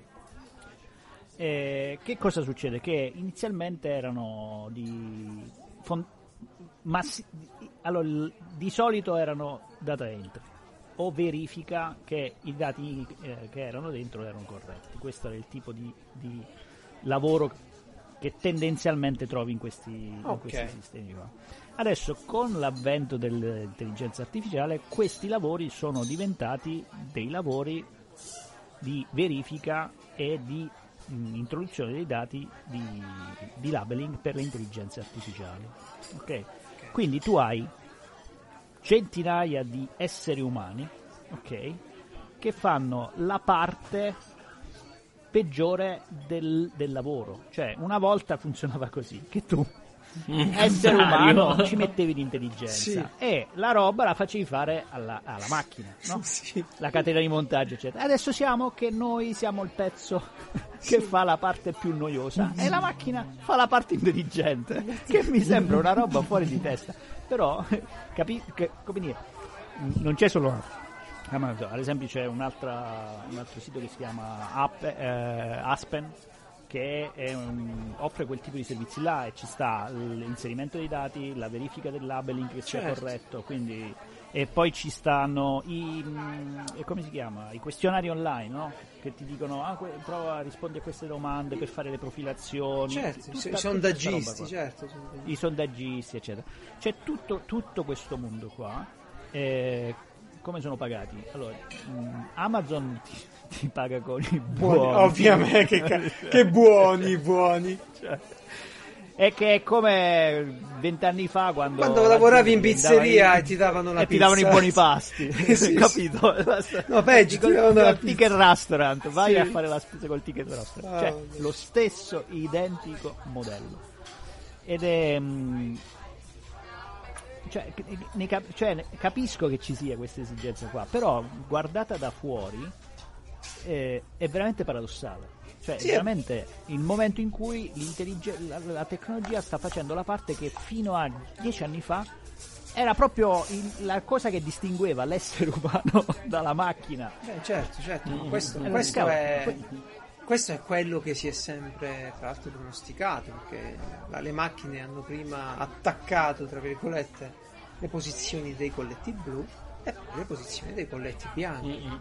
Cioè, l'intelligenza artificiale che prima faceva paura, ecco, il robot che faceva paura al tizio che costruiva le cose in catena di montaggio, è diventato il computer che fa paura a quello che, c'è, che sta al call center, che fa qualsiasi cosa.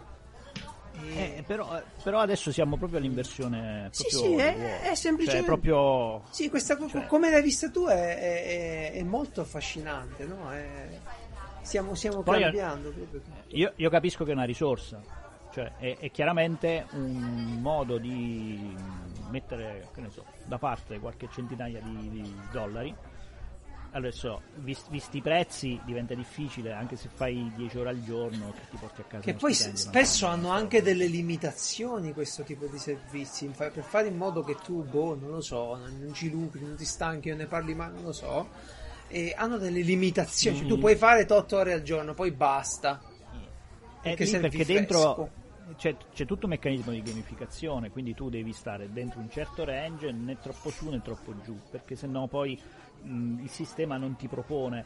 Quindi c'è il peggio, cioè il ribaltamento dove l'intelligenza la macchina, la macchina fa le cose dell'uomo, l'uomo certo. Poi c'è il meccanismo dei rider, quindi i punti, le cose.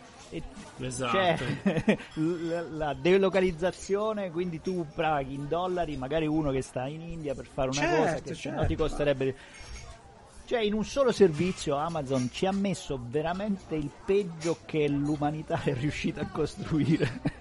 Allora, a allora... livello sociale è quasi un record. Io voglio veramente un applauso. Io, perché, io non ti, so. dico, ti dico una cosa, ora nel senso è vero quello che dici, però è vero pure che il mondo gira in maniera un po' strana. Uh, su tanti, tante cose, per esempio, io adesso stasera, prima di stare in piazza, ho contrattato con un tizio di Fever per un design di un logo. Questo tipo dal Pakistan mi disegnerà, mi farà quello che mi serve per un centinaio di euro, di dollari, quello che cazzo sono.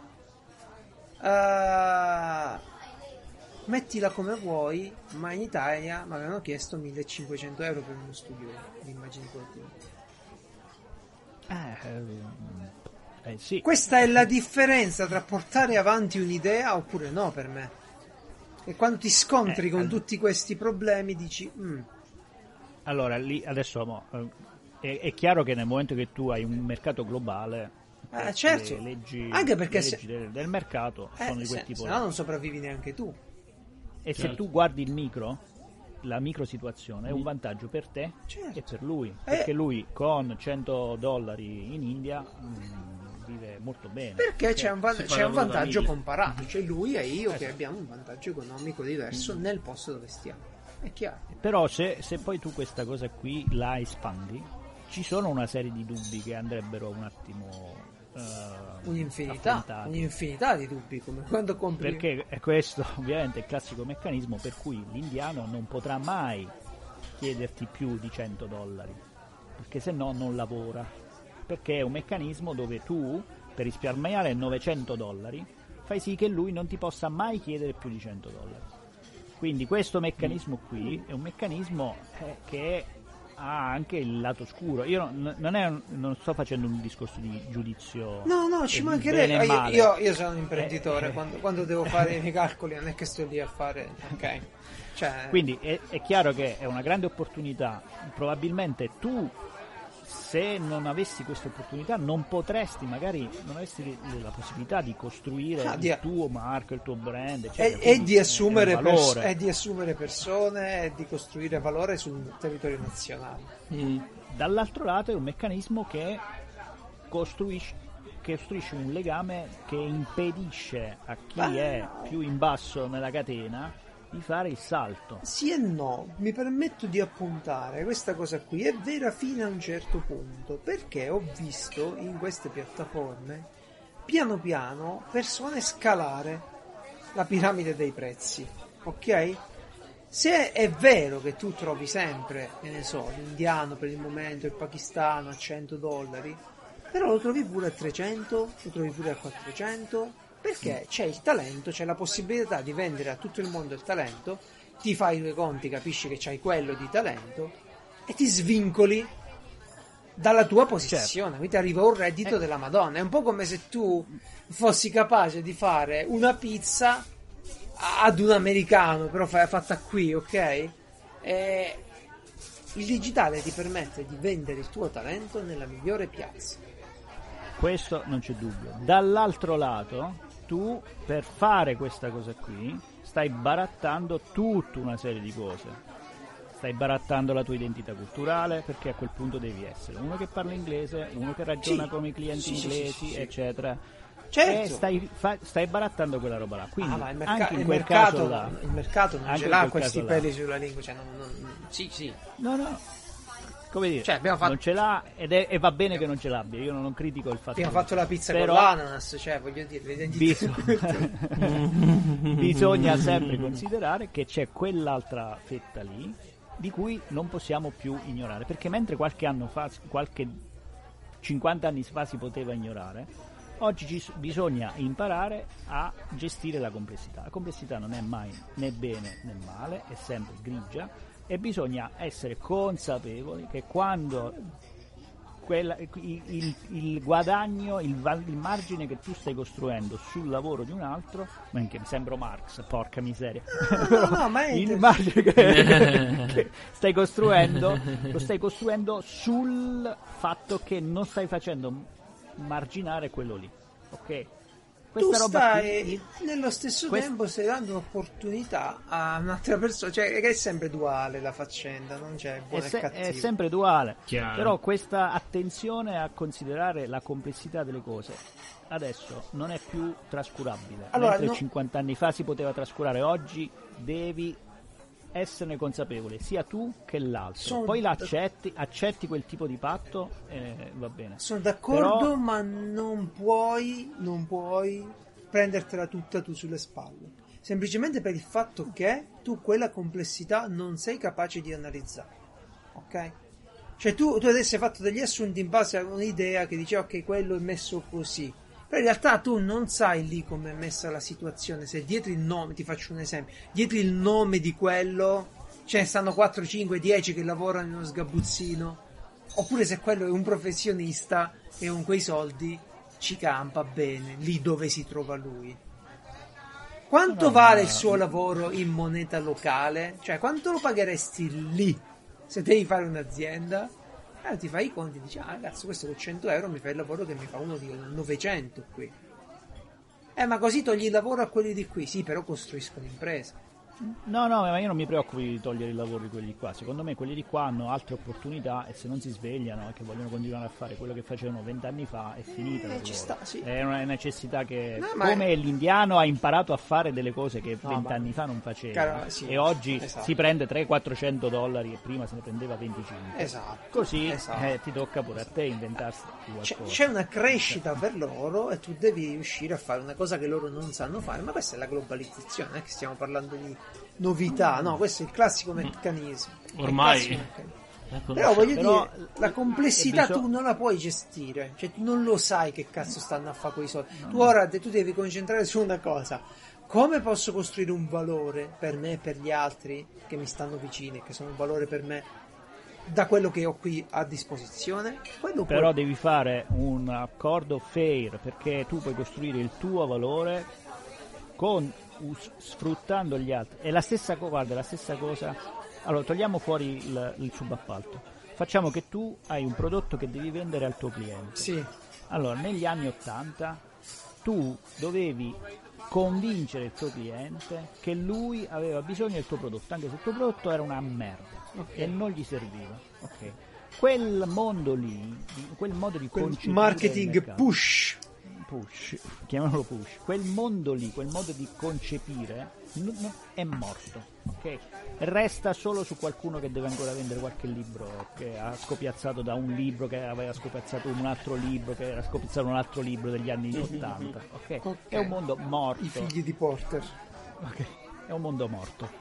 Eh, non abbastanza purtroppo, però eh, è morto. Perché oggi tu devi fare un patto leale col tuo, col tuo potenziale cliente, col tuo mercato, tu devi creare una relazione vincente per entrambi, certo. se no non, non costruisci valore. Quindi bisogna stare attenti anche nel momento in cui tu sei dall'altro lato e sei cliente di un altro, di costruire un rapporto di quel tipo là, di vittoria di entrambi, anche certo. se c'è questa disparità di valori e quindi grazie alla moneta che da, un parte, da una parte certo, vale un tot, perché se, siccome è difficile fare questa cosa qua, soprattutto quando tu acqui, nel B2B è più difficile fare questa cosa qua, perché il margine che tu costruisci sull'altro è, un, è, è, il valore che tu ti porti a casa perché certo. verso il cliente è Mm, hai meno margine Beh, il, diciamo così il margine immediato che ti costruisci nella negoziazione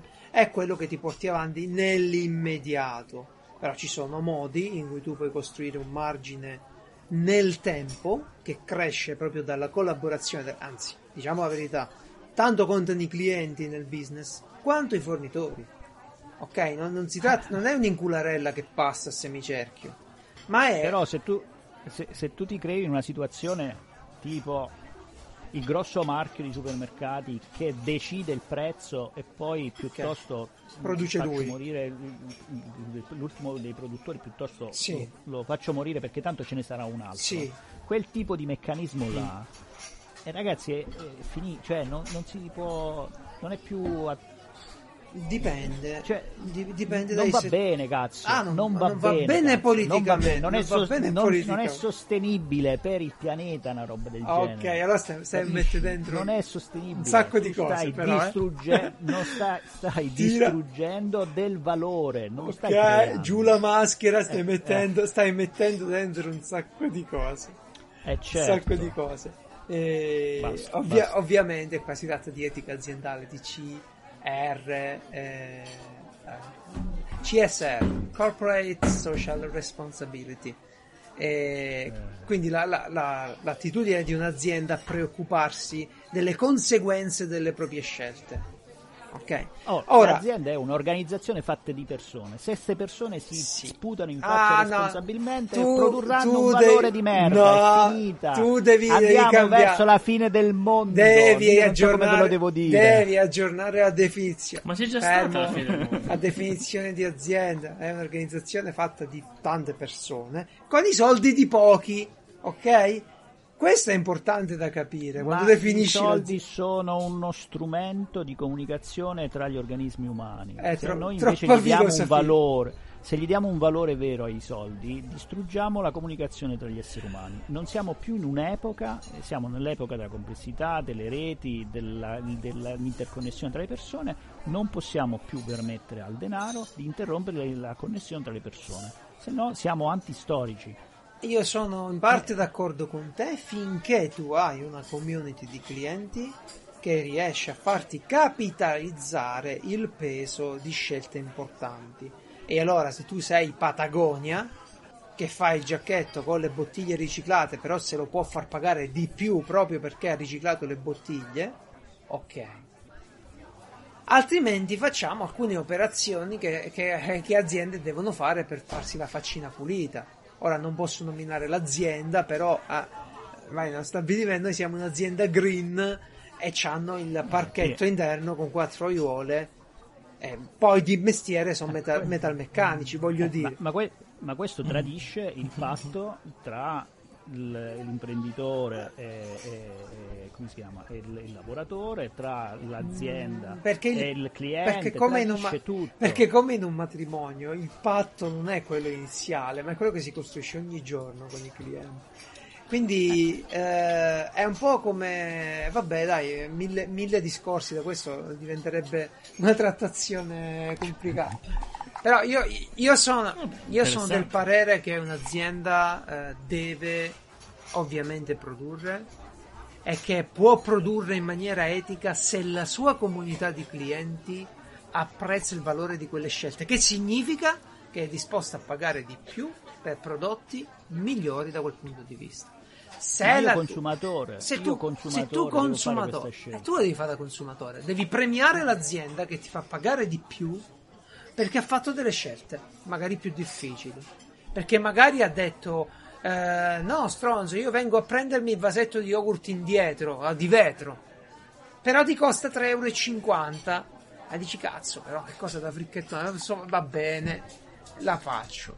Allora, io come, come, eh, consumatore faccio sto sforzo, però, Però- Non, lo puoi, non lo puoi spalmare tutto su di me, devi farlo anche tu che offri il servizio, tu azienda devi cominciare a fare delle scelte. Eh, ma I soldi in più che ti do io, i 3 euro, Sì. non li devi mettere nella tua Ferrari, Ma non li li metti nella Ferrari no, all'interno della tua Non azienda. li metti nella Ferrari. quello- Allora ti, fa- ti voglio fare. Facciamo, facciamo l'azienda produttrice di yogurt. Tu hai un'azienda che produce yogurt nei classici vasetti di plastica. Poi arriva l'azienda hipster che ti dice: No, io lo faccio nel vasetto di vetro e tu me lo riporti. Questa cosa costa di più, ok? L'azienda che produce Mm. il, eh, lo yogurt sul eh, vasetto di plastica ha un margine. E lo stesso margine ce l'ha l'azienda che produce quello di vetro, che però ti deve vendere, ti deve scaricare addosso a te tutto quel costo. Perché se l'azienda si prende parte di quel costo e diventa meno brava dell'altra a fare soldi, chiuso. Sì, se nel momento in cui tu consideri il fatto, eh, lì vuol dire che se, se, il discorso è questo, vuol dire che tu azienda stai, mh, stai sbagliando il prodotto. Perché ti dico questo? Perché se in realtà tu stai facendo questa cosa qui e sai che ci sono delle persone che sono disposte a pagarlo di più, perché sai che c'è un segmento di persone che apprezzano quella roba lì, allora tu gli devi dare il vetro, glielo devi dare perché il patto sociale che fai col tuo cliente di valore è fatto da quella roba là. E quindi a quel punto sono tutti contenti. Io ti darò il Sono- in più per avere il vetro. Fine, non c'è discussione. No, e hai due aziende che con uno stile diverso e un impatto ambientale magari decisamente diverso hanno gli stessi margini. La differenza è il cliente che paga di più per preservare il futuro dell'ambiente per i suoi figli, eccetera. Ora, è ovvio di più perché riceve un valore maggiore. perché che è riceve un valore che con- condivide. contribuito. Esatto, esatto, esatto. Nel momento che tu fai mass market, perché poi di quello stiamo a parlare, Eh, certo. perché ci sono i prodotti che paghi più cari degli altri oppure quelli che- cheap, quelli cheap è il mass market. Quando fai questi discorsi qua eh, e sei un'azienda che fattura miliardi, eh, lì eh, eh, ragazzo bello, se tu ti togli un miliardo non ti cambia un cazzo. Ah, beh, non è così. Tu questo discorso lo devi fare quando stai dalla parte del miliardo. tu questo No, discorso lo devi, certo fa- che- lo devi fare nel... cer- eh, scusa, eh, grandi poteri, grandi responsabilità. E che cazzo, io se avessi. Tu lo devi fare in degli quella azioni. situazione- Eh, tu lo devi fare degli Eh, azionisti. eh, ma infatti questo, eh, ho capito, ma quello, il patto sociale degli, azio- degli azionisti vale solo sul denaro. Eh, certo, è per lì- si- perciò che ti hanno dato i soldi. Eh, Eh, no, sa, eh, purtroppo. no, è lì che si rompe il gioco, il giocattolo. sì. È lì il motivo per cui non, ci- non si abbassano le emissioni.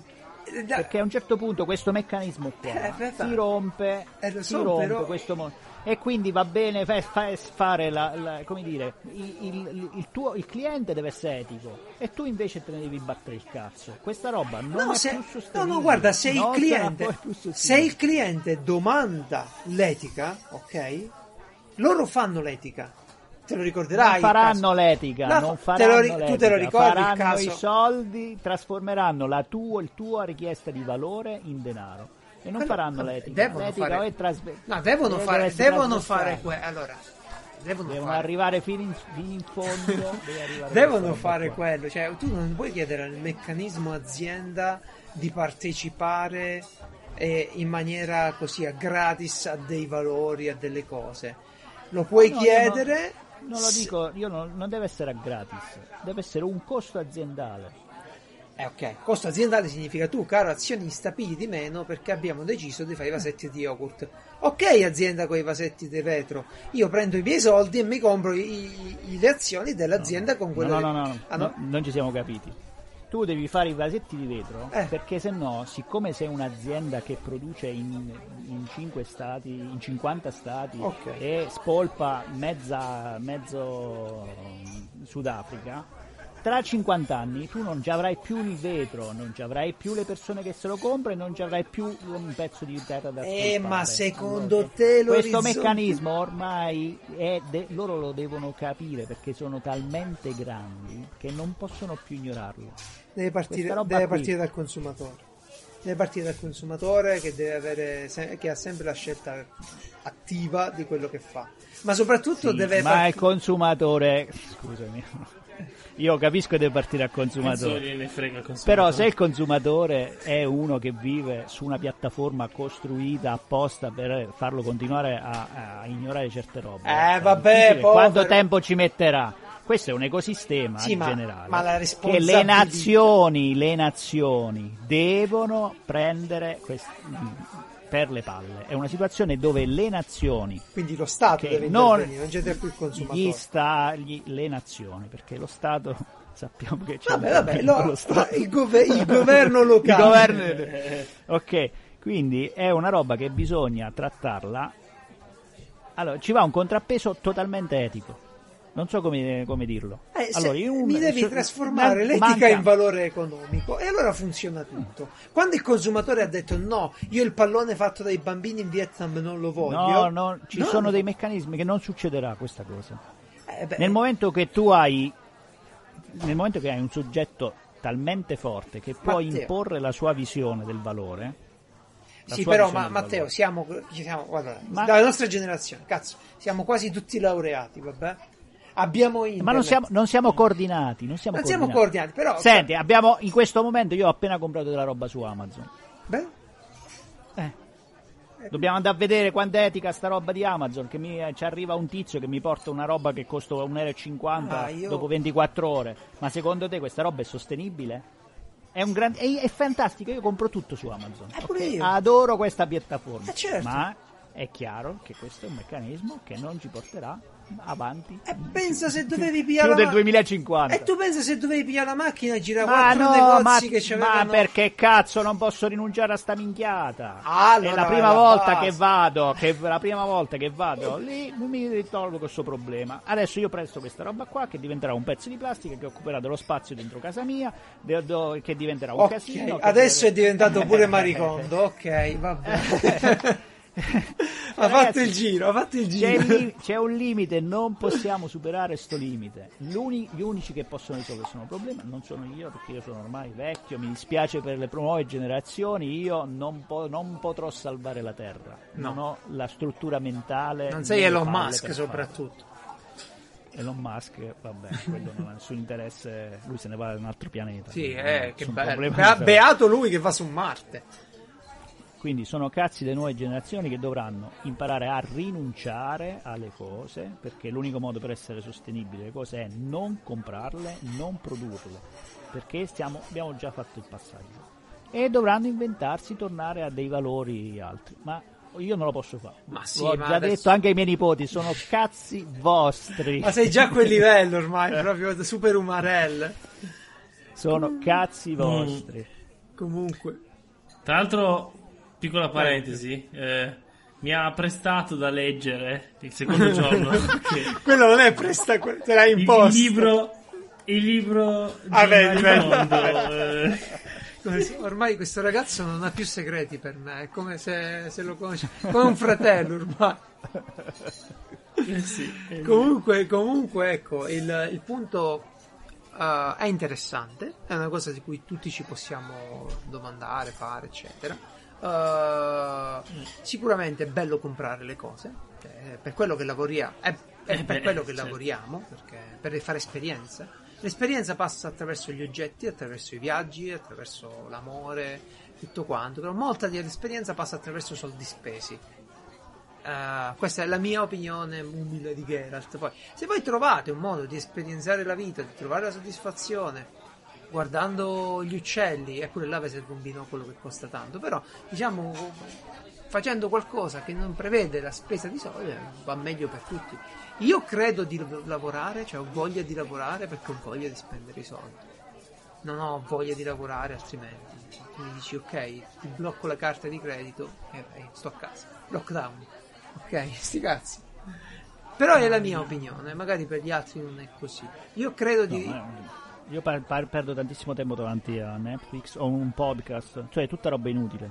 Cioè, se vai a Ah, togliere tutta sta. roba che cre- produce CO2, Eh. Ora è anche cretino.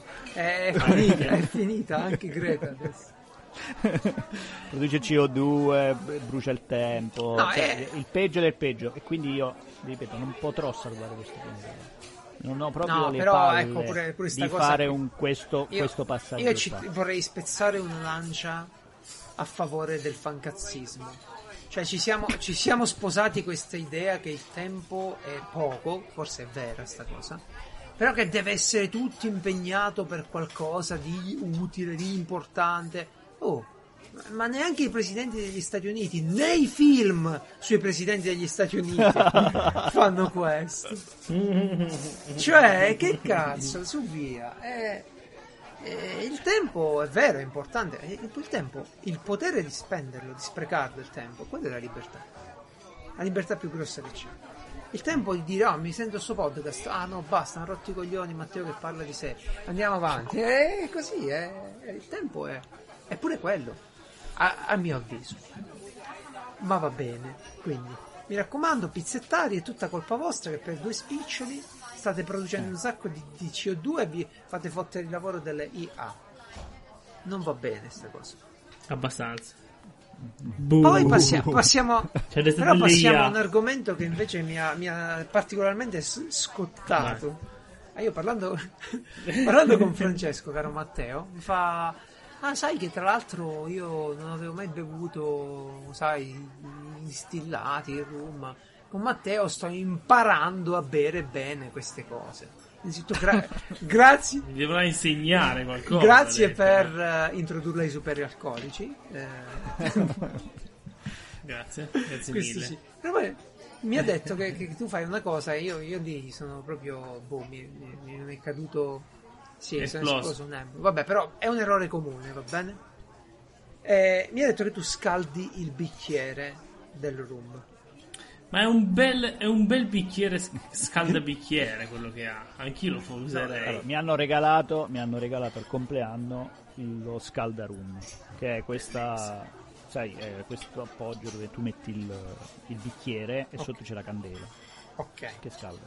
Ora io non, io non posso. E tu quindi tu eh, capisci, io l'ho, l'ho cap- usato, lo, fare? cap- lo capisco. Un altro oggetto che, che produrre, che produce inutilità. No, ma no- no- Esatto. non posso imprecare adesso argomenti, argomenti religiosi in puntata. Però pensa che io l'abbia fatto più volte dopo che tu hai detto candela. Allora, per, per Allora- farla breve, l'errore grave qual è? Che tu oltre ovviamente a sprecare energia, candela, sego, eccetera, eh, rovini pure il rum, ok? che è il delitto più Che è la grave. cosa più... Tu così hai costruito non un modo per bere il rum, un modo per diffonderlo nell'aria. Infatti profumo Che va, be- va benissimo se tu Eh. vuoi, vuoi sentirlo nell'aria, ma non va bene se lo devi sentire in bocca, se lo devi assaporare tu. Su- Allora, io oh, Prego, prego. onestamente di rum non capisco. Ma in generale, è, questo- chiara, è chiara questa cosa. No, in, gen- no, no, in generale, oddio, ci da malissimo perché tu hai detto di Roma non capisco un caso. Io, in generale, no? ok, Eh, oh, Ci la- sta, ci sta, ci sta, ci sta. Vissuto sempre questa no, illusione. dire. Dopo l'intemerata di prima ci sta, dai. Non volevo dire quello, volevo dire che in generale i distillati, cioè in generale, regola fissa ferrea, che non vanno mai riscaldati né sul fuoco, né va riscaldato il bicchiere, né alla macchina del caffè. Quello che si fa è la umanizzazione, cioè tu prendi questo eh, calice, tenendolo tra le mani, trasferisci il calore del corpo, che è quanto? 36, c'hai il Covid, 39, 40 gradi, però quel calore lì lo trasferisci piano piano al distillato. Appoggiando il naso, cioè avv- avvicinando il naso in prossimità di questi bicchieri che hanno un calice a tulipano, hanno sempre una- un, una- un convogliatore dei- degli aromi eh, verso la fine, tu senti l'evoluzione degli aromi perché cambia in base alla temperatura che tu gli stai eh, trasmettendo. E infatti, quando tu lo agiti, fai in modo che quella temperatura diventi uniforme. Il, co- il bicchiere da cognac, lo conosci, il balloon? Sì, sì. Tu lo prendi da sotto, lo agiti e piano piano questo sale. Guarda, io ho sempre fatto così. Poi mi hanno dato questa roba. Eh, ho detto, io non posso... Sarà una roba più figa, cazzo ne so. Sì. Sembra molto Eh, il problema qual è? Che l'alcol evapora molto in fretta e si porta via gli aromi, ok? L'alcol evapora intorno ai 70 gradi d'alcol etilico, se mi ricordo bene. Tu che pensavi di essere uno che reggeva un po', in Invece- realtà. Si beve l'acquetta, si beve. Ecco, E quindi ti invito, ti invito a carica, no? nome di tutti i distillatori a non farlo più, per favore. Non lo farò più, non lo farò più e tornerò a bere i miei whisky temperatura ambiente sì. o freddi. No, che no, sono eh. quello che bevo più volentieri. Allora, la degustazione, io freddo pure mi piace, ok? Però non è proprio un altro degustativo, è più mi levo lo sfizio, voglio quel sapore. Se voglio la degustazione lo piglio a temperatura ambiente, ti prendi il bicchiere del, del balloon, del, del cognac, ti versi i tuoi 40 ml e con la manina sotto, piano piano te lo tieni lì. Eh, magari ci metti il sigaro, magari ci metti boh, il caminetto se ce l'hai, quello che ti pare. Però la degustazione, se non hai la bocca abituata a ricevere quella quantità di alcol, va bene pure mezzo, un po' di acqua dentro, leggermente un goccino di Ah, acqua. no, quello non ce la faccio. Ah, dipende, se, se hai bisogno, perché l'alcol è violento in bocca, no? Se non sei abituato. No, pe- preferisco se- eh, alternarlo, ma non mischiarlo. Ah, è proprio una questione mia, cioè è una questione mia, è come mettere la gazzosa nel, nel Nel vino. vino, Non, non lo posso vedere proprio. Per favore, fa che ogni volta che nomini sta cosa mi esce Gamination nella testa che dice. Com'è che si chiama quella roba che dice lui sempre, Fra? Ma Dai. so, però è Il sempre quello vaccino, lì. il vaccino. Il vaccino. Eh, sì, ora si è fissato sempre. col vaccino. Terribile. Ultimamente ormai che non hanno un nuovo No, ha un hobby. nome, quella cosa che fanno in Abruzzo con vino e gassosa. Come lo chiama? Lo spumantino, no, può essere. No. Boh, chiedicelo intanto, magari te lo dici. E... Vabbè, Tra l'altro abbiamo rovinato la reputazione di tutta la Sì, regione. Sembra che vai in Abruzzo la gente alla botti di viva bottiglia di no, gazzosa. l'Abruzzo è pronti per- fantastico. Io ci vado spesso, ogni volta che posso. Adoro. Conosco poco la zona del mare, però mi sto ultimamente guardando le montagne da- vicino al Lazio, insomma. E sono stato a Villetta Barrea, mi piace più da morire. Mm. Minchia, me- Con il suo hanno- nome. Chi ha chiesto? Come si mi hanno- chiama col suo nome? Champagnino. Mi appare lui che dice sta cosa ogni volta. E, e quindi... Villetta Barreano mi hanno rubato la mia prima bicicletta. No, i cervi. Eh sì. Eh no, no. Eh, cornuti erano, ma non erano certi. Cioè tu com'è andata? Sei andato lì con gli amici, come co- con la macchina? E quindi? c'era. Sì, ero. mm, Siamo andati lì perché c'era una specie di roba estiva per ragazzi, Ah. eccetera, eccetera. E si andava con la bicicletta. Ma da casa sei partito con la bici? No, siamo andati con famiglia, ero, giovincello. Sì. Guarda che in Abruzzo tra un paese e l'altro Eh, ti appunto. passano. tre Appunto, dico macchina, cazzo, come... No, no, siamo andati là con, in famiglia Ah? a passare il tempo e Eh, poi io avevo le atti- avevo, avevamo comprato la bici apposta per andare lì perché io avevo le escursioni con gli amici e quindi siamo Ah. andati là, bicicletta nuova, Sì. la mattina non c'era più e io ho fatto l'escursione a piedi, mortacci. No, ma dove... Ma Che dove... shock, No. che dove- shock da un ragazzino pieno di speranze, poi diventa nerd, te credo. Te credo, A pre- primo sport, sport. che prova, cazzo gliela ruba la bicicletta, magari ero Bartali. che. No, che peccato. eh. Guarda, un abbraccio virtuale così. Che davvero... so- Eh, Strano che non sei diventato un ladro poi, perché dici cazzo, no, ti faccio vedere io. Mi rubo a mia volta una bicicletta. Eh, questa Esatto. è una, Un bel non ci ho ciclo di- pensato, potrei Eh. recuperare adesso. Sia- siamo un po' diversi. e Quello sarebbe stato il mio pensiero da ragazzino. Dico, "Ah, mi hai rubato la bicicletta, cazzo, ora mi serve una bicicletta, me ne rubo un'altra. Eh, Eh, Si vede che sei più imprenditore di me. eh, sì. forse, È l'imprenditore di forse questo sì. No, ma io, io credo fermamente che un imprenditore deve andare a creare il valore dove lo può creare e, e non si deve porre i limiti. Ah, se ovviamente riesci a combinare l'etica, ogni volta che parli di etica e ci rimetti i soldi tu, lo stai facendo, sono d'accordo, tutto a posto, ma non fa di te un migliore imprenditore. Hai fatto una scelta diversa. E mm, la vedo così. Se invece fai etica in base alla tua Sei una persona Com'è? migliore. Non un imprenditore migliore. sei una persona, magari migliore. sì, magari no, dipende se tu quell'etica la condividi, perché poi devi essere anche un'etica condivisa in qualche modo, no? Vabbè, se è l'etica dell'uccisione dei polli. No, però oggi- oggi lo sai. che terminino l'esistenza dei Però oggi lo polli. sai quanta etica c'è su internet eh, di, di tante persone diverse, quindi, quindi non diciamo che uno che c'ha etica è buono, perché c'è etica e etica. E... No, un patto, un patto sociale tra diciamo, imprenditore e cliente Tu basato puoi- sul valore è la cosa migliore. tu puoi migliorare un settore. D'accordo. tu puoi migliorare un settore. Se tu quel settore lì proponi il tuo patto sociale, proponi la tua etica, la tua responsabilità e funziona, obblighi anche gli altri concorrenti a fare delle scelte simili, come è successo con la produzione dei cellulari, no?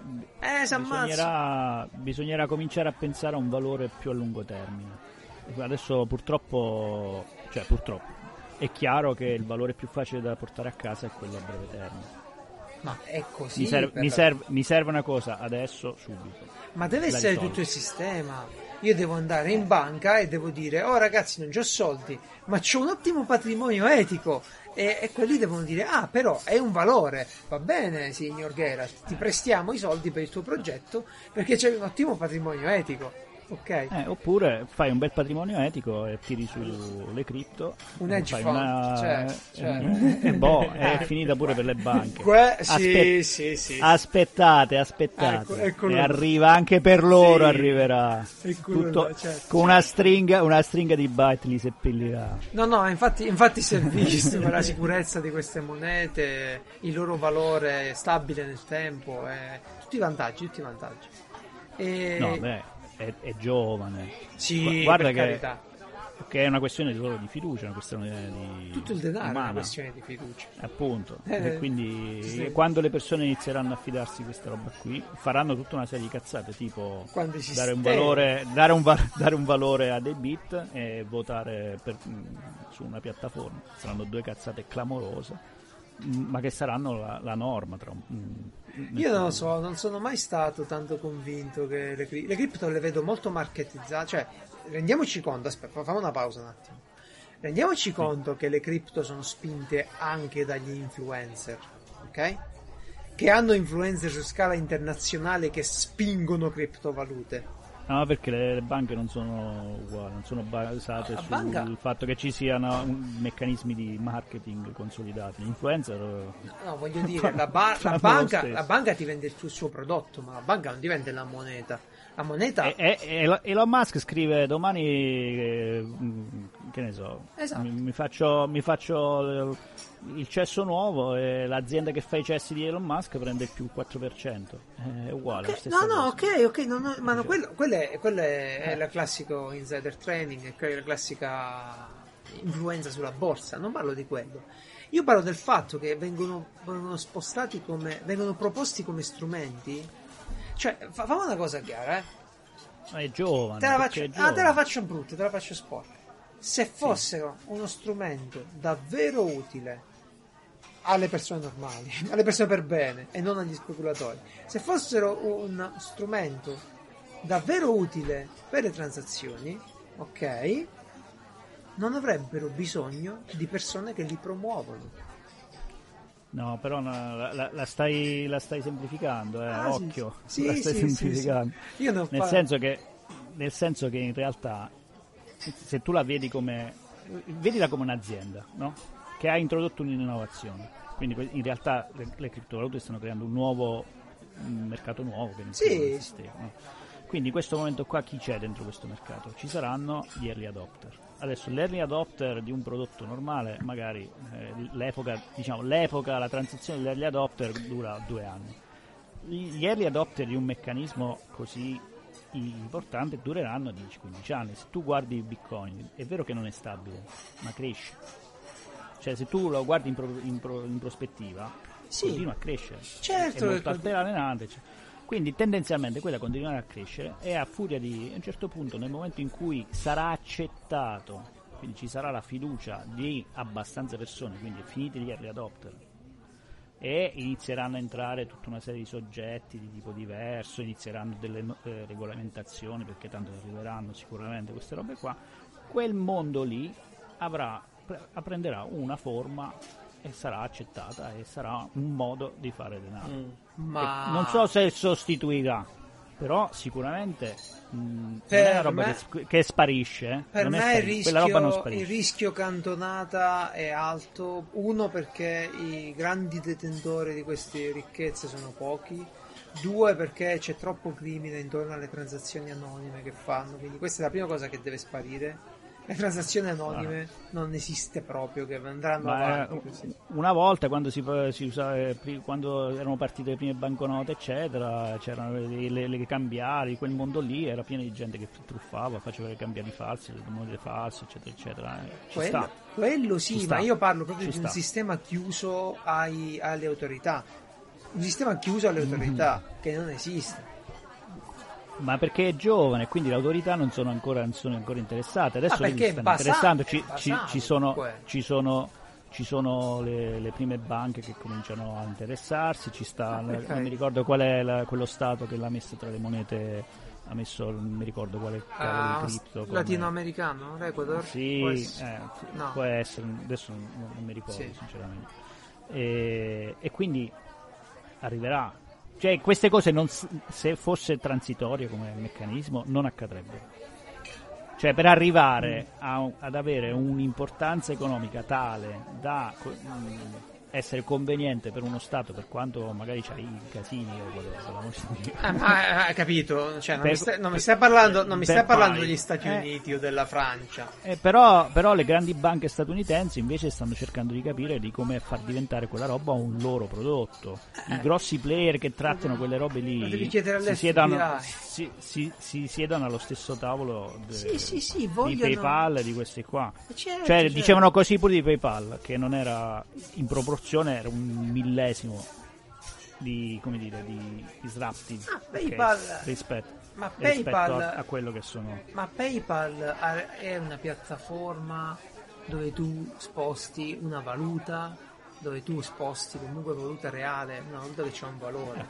Hanno fatto la guerra pure a PayPal, l'hanno perso. Eh, Io resto... non- l'hanno, fa- l'hanno fatta diventare loro amica, no? Se non Guarda, puoi batterli eh, io credo- amici. No, que- allora, una cosa è la guerra che ti fa la banca, che c'è il sistema alternativo delle carte di credito, dei bonifici e compagnia. Perché parliamo di due piattaforme di pagamento. Qua si parla proprio di una moneta nuova che ha un valore No, nuovo. Ma io parlavo come atteggiamento no, di Ma io, ma- demonizzazione rispetto a un meccanismo diverso. sì, il fatto, io, io avrò una visione da economista troppo antiquata, però l'ho detto sempre a tutti, se funzionerà li useremo, ma non è il caso di buttarci soldi dentro per fare i grandi No, no, speculatori. no, no, no, ma non sto dicendo quello, eh. sto semplicemente dicendo che arriverà tra, tra- mh, abbastanza in fretta, sarà un soggetto di cui Può darsi, normale, può darsi, normale. sarà io normale uh, pagare ci vedo, ci vedo un po' di problematiche, prima tra tutte la tracciabilità dei pagamenti. E, e anche la facilità. Ma sti pagamenti sono, quindi sono tutti intracciabili, possibile? Eh, eh sì, dicono- tu gli dici, eh ma blockchain, Oddio. eh ma eh, ho perso il portafoglio, blockchain. Eh, tutto là. Scusa, ma, ma la blockchain non serve proprio a recuperare Sì, però non lo- sei tu, diciamo lo sì, ma storico tu non tutti i giri che esisti ha fatto. collegato a quella moneta lì. Tu hai quella moneta perché hai quei numeri, sostanzialmente. Tu hai, quel- hai il certificato, che Certificato. dimostra che quella, transazio- quella transazione è legata a te. Se perdi quella chiave, Hai finito, hai visto tizio. non puoi. Che però è la, O se ti, è la se stessa ti cosa che su- succede. chiave. È la stessa cosa che succede se tu se uno ti fotte il codice fiscale e va in banca, può, può far finta che sei tu, è uguale. Non cambia niente. Però scusa, è la vabbè, stessa le situazione. transazioni le devi fare attraverso qualcosa, no? Questi sistemi che ti fanno fare transazioni, cioè vanno una... posso tracciare loro, neanche loro. Cioè io per pagare un altro in bitcoin devo passare attraverso un sistema, qualcosa. Il portafoglio, il, il tizio che ti Ecco. tiene il wallet. Anche perché se, Ecco, se il non, se non passi, wallet, se non passi da lui e gli paghi la commissione, tu non vedrai mai effettuata la tua transazione, se non eh, in giorni. È C'è perché lo, qualcuno che fa quel tipo di operazione là per te. e lo paghi. Ecco, e beh, quindi questo coso in mezzo, Fo- quindi fa, fo- non dico che non fa sa- da banca, non sa che sei tu. Fa da... Fondamentalmente è al portatore. Esatto. Quella roba è come se fosse pagata a vista. Esatto. Una volta si facevano ste robe, il libretto a portatore. Andavi Ah, là, chiunque avesse il, lib- il libretto, boh, eh, po- e quello paga. Ah, adesso. Sì, sì, sì, sì. Eh, Ora l'hanno eliminato. Perché hanno eliminato sta roba? Per lo Perché stesso ti devono, devono tracciare. perché devono tracciarti. E ora mi- la vedo difficile che gli Stati Uniti e il mondo occidentale dicano: Ma sì, inseriamo un modo per trasferire ricchezza in maniera irrintracciabile. Eh, boh. No, ma infatti questa sarà la sfida che quel mondo là dovrà gestire. E Quella- probabilmente lo farà entrando in quel mercato lì e facendo da soggetto intermediario, perché in quel momento tu puoi Ah. tracciare. È quello, in quel momento momento- tu puoi ma tu tracciare. in quel Eh. momento non hai nessun problema. Se la criptovaluta te la fa uno Stato, vabbè. Se invece degli euro noi siamo gli Eurocrypt che fa l'Unione Europea, hai Crediti. i, i cubiti, Fa i futuristico. guarda, tu non, non- non cambia nulla per te, ok? Tu adesso non hai nessuna. Se, ti- se invece di chiamarlo euro lo mettono in bit e ti danno un numero, a te non ti cambia nulla da quel punto di vista, perché dietro c'hai lo- uno Stato che è l'ultimo soggetto che ti deve dare un valore per quella car- car- carta oppure moneta oppure Eh, però con la cripto in realtà la creazione del- del- della fiducia, È ugua- quindi del valore, perché questo guarda è un discorso che faccio pure con un mio, mio collega, Sì. che dice guarda la cripto in realtà n- non è come tu dici, una moneta, in realtà dietro ha uno stato, ha un PIL, ha un valore, un- Certo, una volta garante. Ha un garante, una volta Certo. c'era l'oro, eccetera, e quindi quel tipo di valore lì Sì. è diverso dal valore che eh, c'è dietro nel bene e nel male nel bene e nel male Eh, E lui dice quindi mm, non lo so come finirà questa roba qua, perché non c'è un valore vero.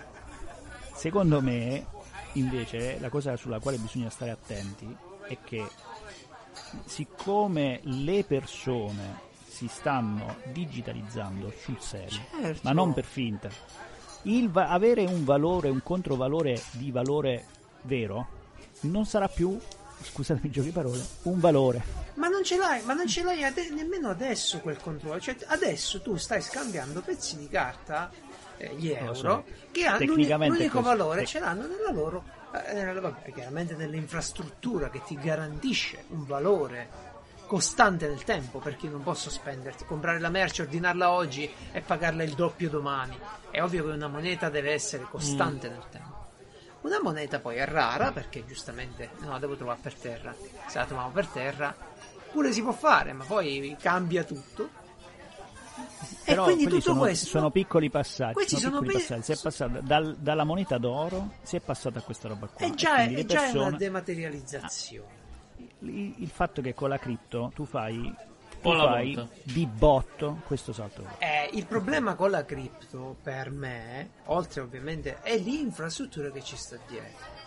Che non può essere né anonima come adesso, né si può basare sulle persone che fanno il denaro per le persone. Perché? Perché lo strumento monetario deve stare in mano dello Stato. Allora, noi adesso ci stiamo avviando verso una piccola, spero, spirale inflattiva.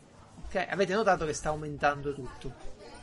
Eh, Adesso sulla, pic- sulla piccola Vediamo, vediamo, le vediamo. speranze sono vane. Ah, vediamo. È un'economia veloce la nostra, ok? Quindi non è. è, dovre- è un attimo che fa il più 80. Sì, sì, però, però è, un attimo, è un attimo che Non pure scende, la, però. la bruciatura, eh, non è che si fa. Comunque, in, in linea di massima, eh, uno Stato interviene variando tante cose eh, in maniera tecnica. C'è la, la quantità di moneta, i soldi che può dare alle banche, l'overnight, tanti cazzi, insomma. Però uno Stato interviene sulla quantità di moneta, sul valore della moneta. E lo fa Sì. finché Però il soggetto. Dov'è il problema? Io, io sono d'accordo. Cioè, ho però- sba- ho sbagliato solo di una cosa, che, solo una cosa devo dire, che l'autorità monetaria interviene su questo, che non è il governo, che è separato dal governo. L'autorità... Spero no, che la se- siano, no, no, ecco. è così, è così. Esatto. L'autorità... Se no arriva uno nuovo. Stampiamo la lira! Non è mai successo.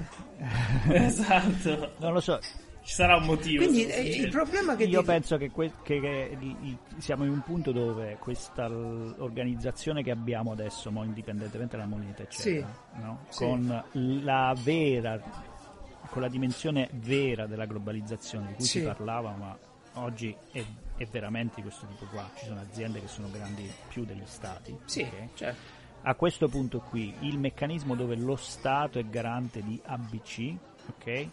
Va in crisi. No- non so nel bene e nel male, ma va- andrà in crisi sempre di più, perché non sarà più il soggetto veramente all'apice. Può sopra darsi che ci sarà un'età delle corporation, come, come The Sprawl. e quindi, Eh. e quindi la cripto potrebbe trovare una dimensione che non è più legata a- al concetto di garanzia dello Stato, del- della regolamentazione, eccetera, ma di una fluidità diversa. Ma infatti, e secondo se- me no- è inevitabile che si faccia anche. Io non, non so come, ovviamente non, non lo so come sarà il futuro. Sono curioso di saperlo come sarà. Ah no? No, no, non lo Ma so. Scusa, ma sei ingegnere, come è possibile? No, non lo so, sono uno dei pochi ingegneri che non ha. Vision, esatto. non ha la luccicanza. Ehm, però ci sarà un passaggio in cui andando in crisi meccan- la, la, forma che in questo momento ah, abbiamo di organizzazione dello Stato, ci sarà, mh, allora, ci sarà una forma diversa di organizzazione dell'economia. Allora, Secondo me la cripto o è un sintomo o è la soluzione. Allora, può darsi, però ti dico pure che potrebbe essere pure frutto dell'isteria di internet, no? Occupy Wall Street, amici belli. Uh, aspetta, sono passati troppo, tro, tro, tro, è passato troppo tempo. Sì, sì, Poi, sì. Guarda, fosse stato più stretto, sì. E Ma adesso dicevo, comincia a essere troppo stabile. No, no, ma io parlo di un'isteria di internet che si vede vivere la popolazione in un mondo globale, però poi sei soggetto solo ad alcune regole. È un po' come la storia che ne so, eh, ma io, io eh, vivo in un mondo globale, ma non posso vedere quello show di Netflix e ti incazzi per questa cosa. Quindi il concetto di, di patria, di stato, di, di, zona, di regione, di vita si sta assottigliando. La nostra affezione a questa cosa si sta assottigliando. E c'è un po' di, di sfiducia nel sistema generale, di isteria, come dicevo. Eh, e vabbè, questo può essere un problema, ma finché tu mi dai un valore raro sicuro, costante nel tempo, con un sistema di transazioni sicuro e aggiungo tracciabile perché questo richiede chiaramente la legalità, tu hai la moneta. Cioè finché siamo d'accordo ad usare quella cosa lì perché ha questi valori, tu hai una moneta. La posso fare pure io, va bene? Domani la emetto io, la puoi mettere chiunque, la puoi mettere. Se noi tre siamo d'accordo la possiamo usare. Tra di noi possiamo prendere, possiamo Eh, prendere eh, que- apposta. A sto punto se a posto di essere noi tre fossimo 3 milioni di persone potremmo Sì, farlo. sì, 3 miliardi, tutto Ah, quello che vuoi. ecco. Ma deve Io- Eh, esserci... così funziona. Ricordo che Piazza Umarell vi ricordo che Piazza Umarell propose dal day one il Esatto, gol noi abbiamo... Ah, tu non lo sai forse Matteo, noi abbiamo sul sito... Ah, Programmai, già, un, programmai una parola grossa, ma comunque c'è uno script di... Un sì. JavaScript di... eh, un contatore che ti prende il valore in bitcoin di oggi e lo trasforma in Goleador. Lo puoi trovare? Puoi- Dai, no, ti prego, lo voglio. Sì, Lo devo far girare è sui miei colleghi. Slash bitcoin eh, tipo. Bitcoin. Ma forse c'ho pure un post... Ah guarda, se cerchi, se cerchi su Google... No, piazzamare.it slash bitcoin, è qui. Ah no, Bitcoin adesso vale ben 600.916 Goleador e c'è ovviamente tutte le foto dei Goleador che ti puoi Ma la, scorrere. la conversione su come la fate? con un'api, guarda, guarda, vai su Guarda, 10, no. 10 centesimi. Esatto, guarda su 10 Hobby Drops. Se vai su Hobby Drops trovi... Eccola qua, bellissimo. No, sta roba la, la- la giro, la giro subito. Sì, sì. Ai, ai miei, ai miei soci appassionati di, di cripto. Ah, beh, io feci una, no, feci una puntata nel momento Eh. in cui mh, le persone si stavano lasciando un po' prendere dalla frenesia degli, degli speculatori, che è un altro articolo a parte. Perché si diceva sì, sì, la cripto un domani, la cripto un domani, e tutti oggi a comprarla per un domani. E, e vabbè, era da spiegare. E poi Eh, ca- cadde, poi cade. tante volte. Eh, spiegarlo un po' alle persone questa cosa qui. Quindi, finché tu mi dai un valore condiviso, noi ci possiamo scambiare anche per i pubblici. Finché sono rare le cose e sono eh, condivise e c'è una piattaforma sicura su cui scambiarcele, tant'è che, caro il mio Matteo, eh, noi non ci scambiamo fisicamente dollari, no? Quando compriamo cose, facciamo, scambiamo alla fine conti. Scambiamo, Eh, ma- ci fidiamo di un sistema che funziona, che è garantito. Ma, ma per quello secondo me la, dire, la cripto ha, ha- ha Ma, ma cripto, alla cripto è un modo, è un abbia- modo. Abbiamo cambiato il modo di a- affidarci alla tecnologia, sta cambiando. La Guarda- che diamo alla tecnologia. Quando si parla di voto, voto digitale, questa roba qui, porca. mm. Il voto digitale è Spero mai, sì. è per forza tracciato perché se non lo tracci non puoi verificare non- cioè è un casino. Cioè proprio c'è un teorema matematico che dice che non si può fare il voto online perché la cosa deve tu dovresti essere anonimo ma dovresti verificare il voto. Queste due cose insieme non si possono fare. In informatica in questo momento non c'è nessuno che è in grado di garantire le due cose contemporaneamente. Perché se io Perché garantisco l'accesso alla console del voto, No, come perché il software, è un, eh, il, il software è un oggetto complesso, per cui tu non puoi verificare la correttezza del software, non si può. Quindi tu non puoi sapere se quel voto lì, se quel voto lì poi è registrato in modo corretto, ok? Sen- senza parlare del fatto che non puoi garantire la sicurezza in un sistema informatico. Ah, vabbè, certo. È l'unico modo Perché invece per nel farlo. sistema dei seggi, le- sì.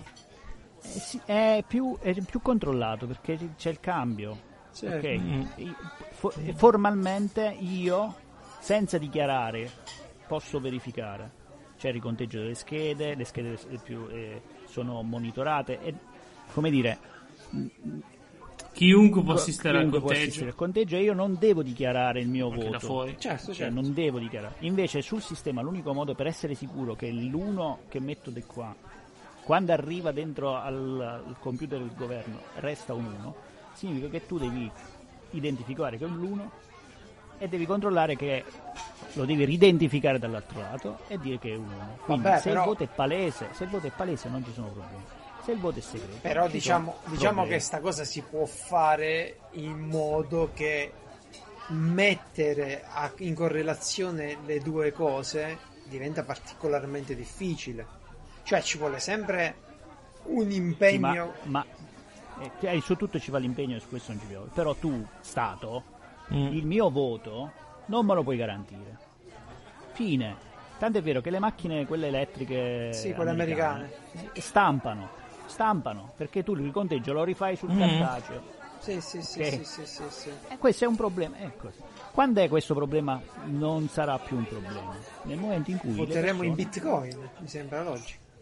No, perché il bitcoin ti traccia perché tu registri, lui dice che è successa quella cosa e è abbinata una roba, però poi tu devi dire io sono tizio per verificare che quella cosa è stata registrata, quindi non è segreto, potrà. siamo punti a capo. Non c'è da. Questa si- co- non si, lo dico così, non si può usare la blockchain.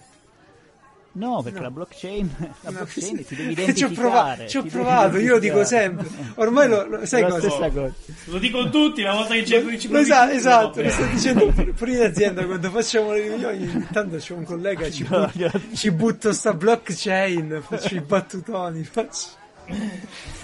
Quindi, quando è che questa cosa andrà bene? Quando per le persone ci si fiderà. Ok, io andrò a votare perché mi fiderò che esiste il software che mi sta chiaro. andando va bene. Vabbè, è come Questa le- roba qua è la morte della democrazia. eh. Vabbè, ma guarda Matteo. È la morte della democrazia. Matteo, ci siamo Ma fidati ar- di banche che non hanno le, le filiali, cioè voglio dire, i soldi li abbiamo esatto. messi in banche, abbiamo Quindi preso assicurazioni che non abbiamo mai visto nella vita. E quindi arriveremo, arriveremo lì, arriveremo nella situazione dove sì. per noi la tecnologia sarà sufficiente, quel tipo di tecnologia sarà sufficiente matura per cui io mi fido. Come Sì, mi metto dentro sì. una macchina, in un software che E so guida da solo. scritto, e guida da solo e Sono me andrà bene. sono d'accordo. Boh. E siccome questa cosa arriverà, arriverà, Sì, sì, sì, sì. arriverà pure per le monete e quindi Bitcoin secondo me ha un futuro per questo motivo qua. Ma ripeto, non- io non sono ci convinto che sia, io non sono convinto che sia dietro. il Bitcoin che ci avrà un futuro. Questo lo dico sempre. La Cioè, cripto in le- generale, la cripto. la tecnologia delle criptovalute può avere un futuro benissimo da domani. Quando invece di quando, quando- quando un, un gruppo di persone importanti, un gruppo di, di- di- genera un'infrastruttura importante dove io sono sicuro che quei soldi me li posso conservare e spendere. E io che ho euro, dollari, yen oppure cripto, non mi cambierà un cazzo in quel momento lì. Ad oggi, con la spada di Damocle della giustizia che deve andare a vedere giustamente che chi sposta. Sì, vabbè, raga, state dicendo la Ah. stessa cosa, sempre Ah. di fiducia stiamo parlando. Quando c'è un livello giusto di fiducia, là si può arrivare al cambiamento. L'avete abbiamo detto per 20 minuti. Grazie. ci Grazie. Grazie. Grazie che avete Grazie. detto. Forse, forse tra i due l'unica cosa è che io sono abbastanza sicuro che questo livello di fiducia è prossimo ad arrivare, invece Geralt è più Mm. Ma dubbioso. allora, questo. Però, se, se mi prendi le persone Vogliamo inventarci un numero? Tra No, quanti no, anni? no, no, so. te, la faccio, te, la faccio, te la faccio facile. Se mi prendi le persone online e appunto quei grandi personaggioni che parlano, la pop- il popolo di internet, ok? Quelli li convinci facile. Io non ci vedo sta grande capacità di discernimento nella massa di internet. Lì basta il capopopolo che parla, ok? Il tizio di turno che si mette lì per ogni comunità e tutti si spostano tranquillamente lì. Il problema, giustamente, è l'ostruzione da parte dei governi, ma ostruzioni grosse da parte delle banche grosse.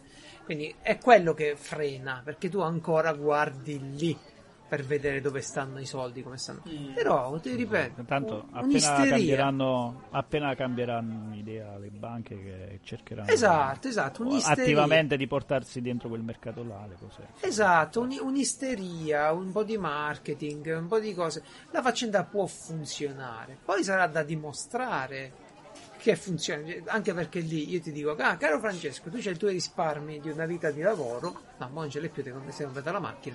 Diciamo, c'hai i risparmi.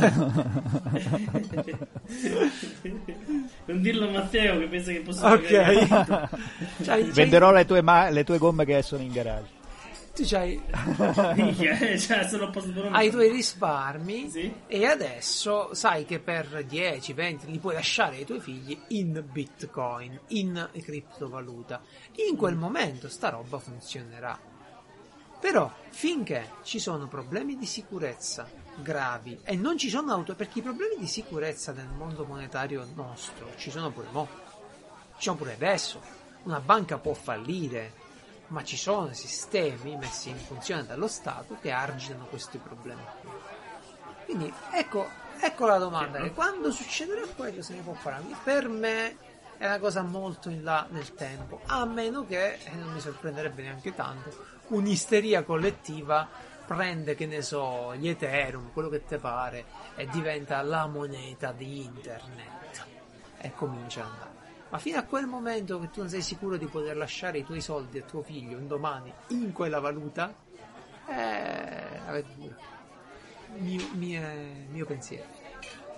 Vediamo, vediamo. Quindi Vediamo, questa è un'altra cosa che vedranno Basta i miei nipoti perché a me non me ne frega un cazzo Ah. da cripto, io voglio le- i blocchetti d'oro. Io sì, sì. Eh, Beh, mia- Cioè, tutte le posizioni sotto degli alberi come No, ma è, è- è una cosa, è una cosa interessante, però lo vedremo per me molto lentamente, perché l'isteria che c'è adesso è speculativa. Non c'è veramente bisogno certo. di una criptovaluta, non ci sono stati, non ci sono degli stati che, che sono falliti, che stanno fallendo, che ti dicono, oh sì, eh, mo mi piglio la criptovaluta. No, perché c'è tutte monete grosse. Il dollaro è, è un- è il dollaro. Il, l'euro è l'euro, le monete asiatiche sono monete asiatiche. Quindi per me mm, c'è, da, c'è da, da aspettare parecchio. Però dovesse succedere un default dell'Europa, magari o della Cina eh, o degli Stati Uniti, potrebbero avere un boost queste cose qui. Chi lo sa? Nipoti, vi aspetto un mondo di merda. Ma Mi dispiace per voi.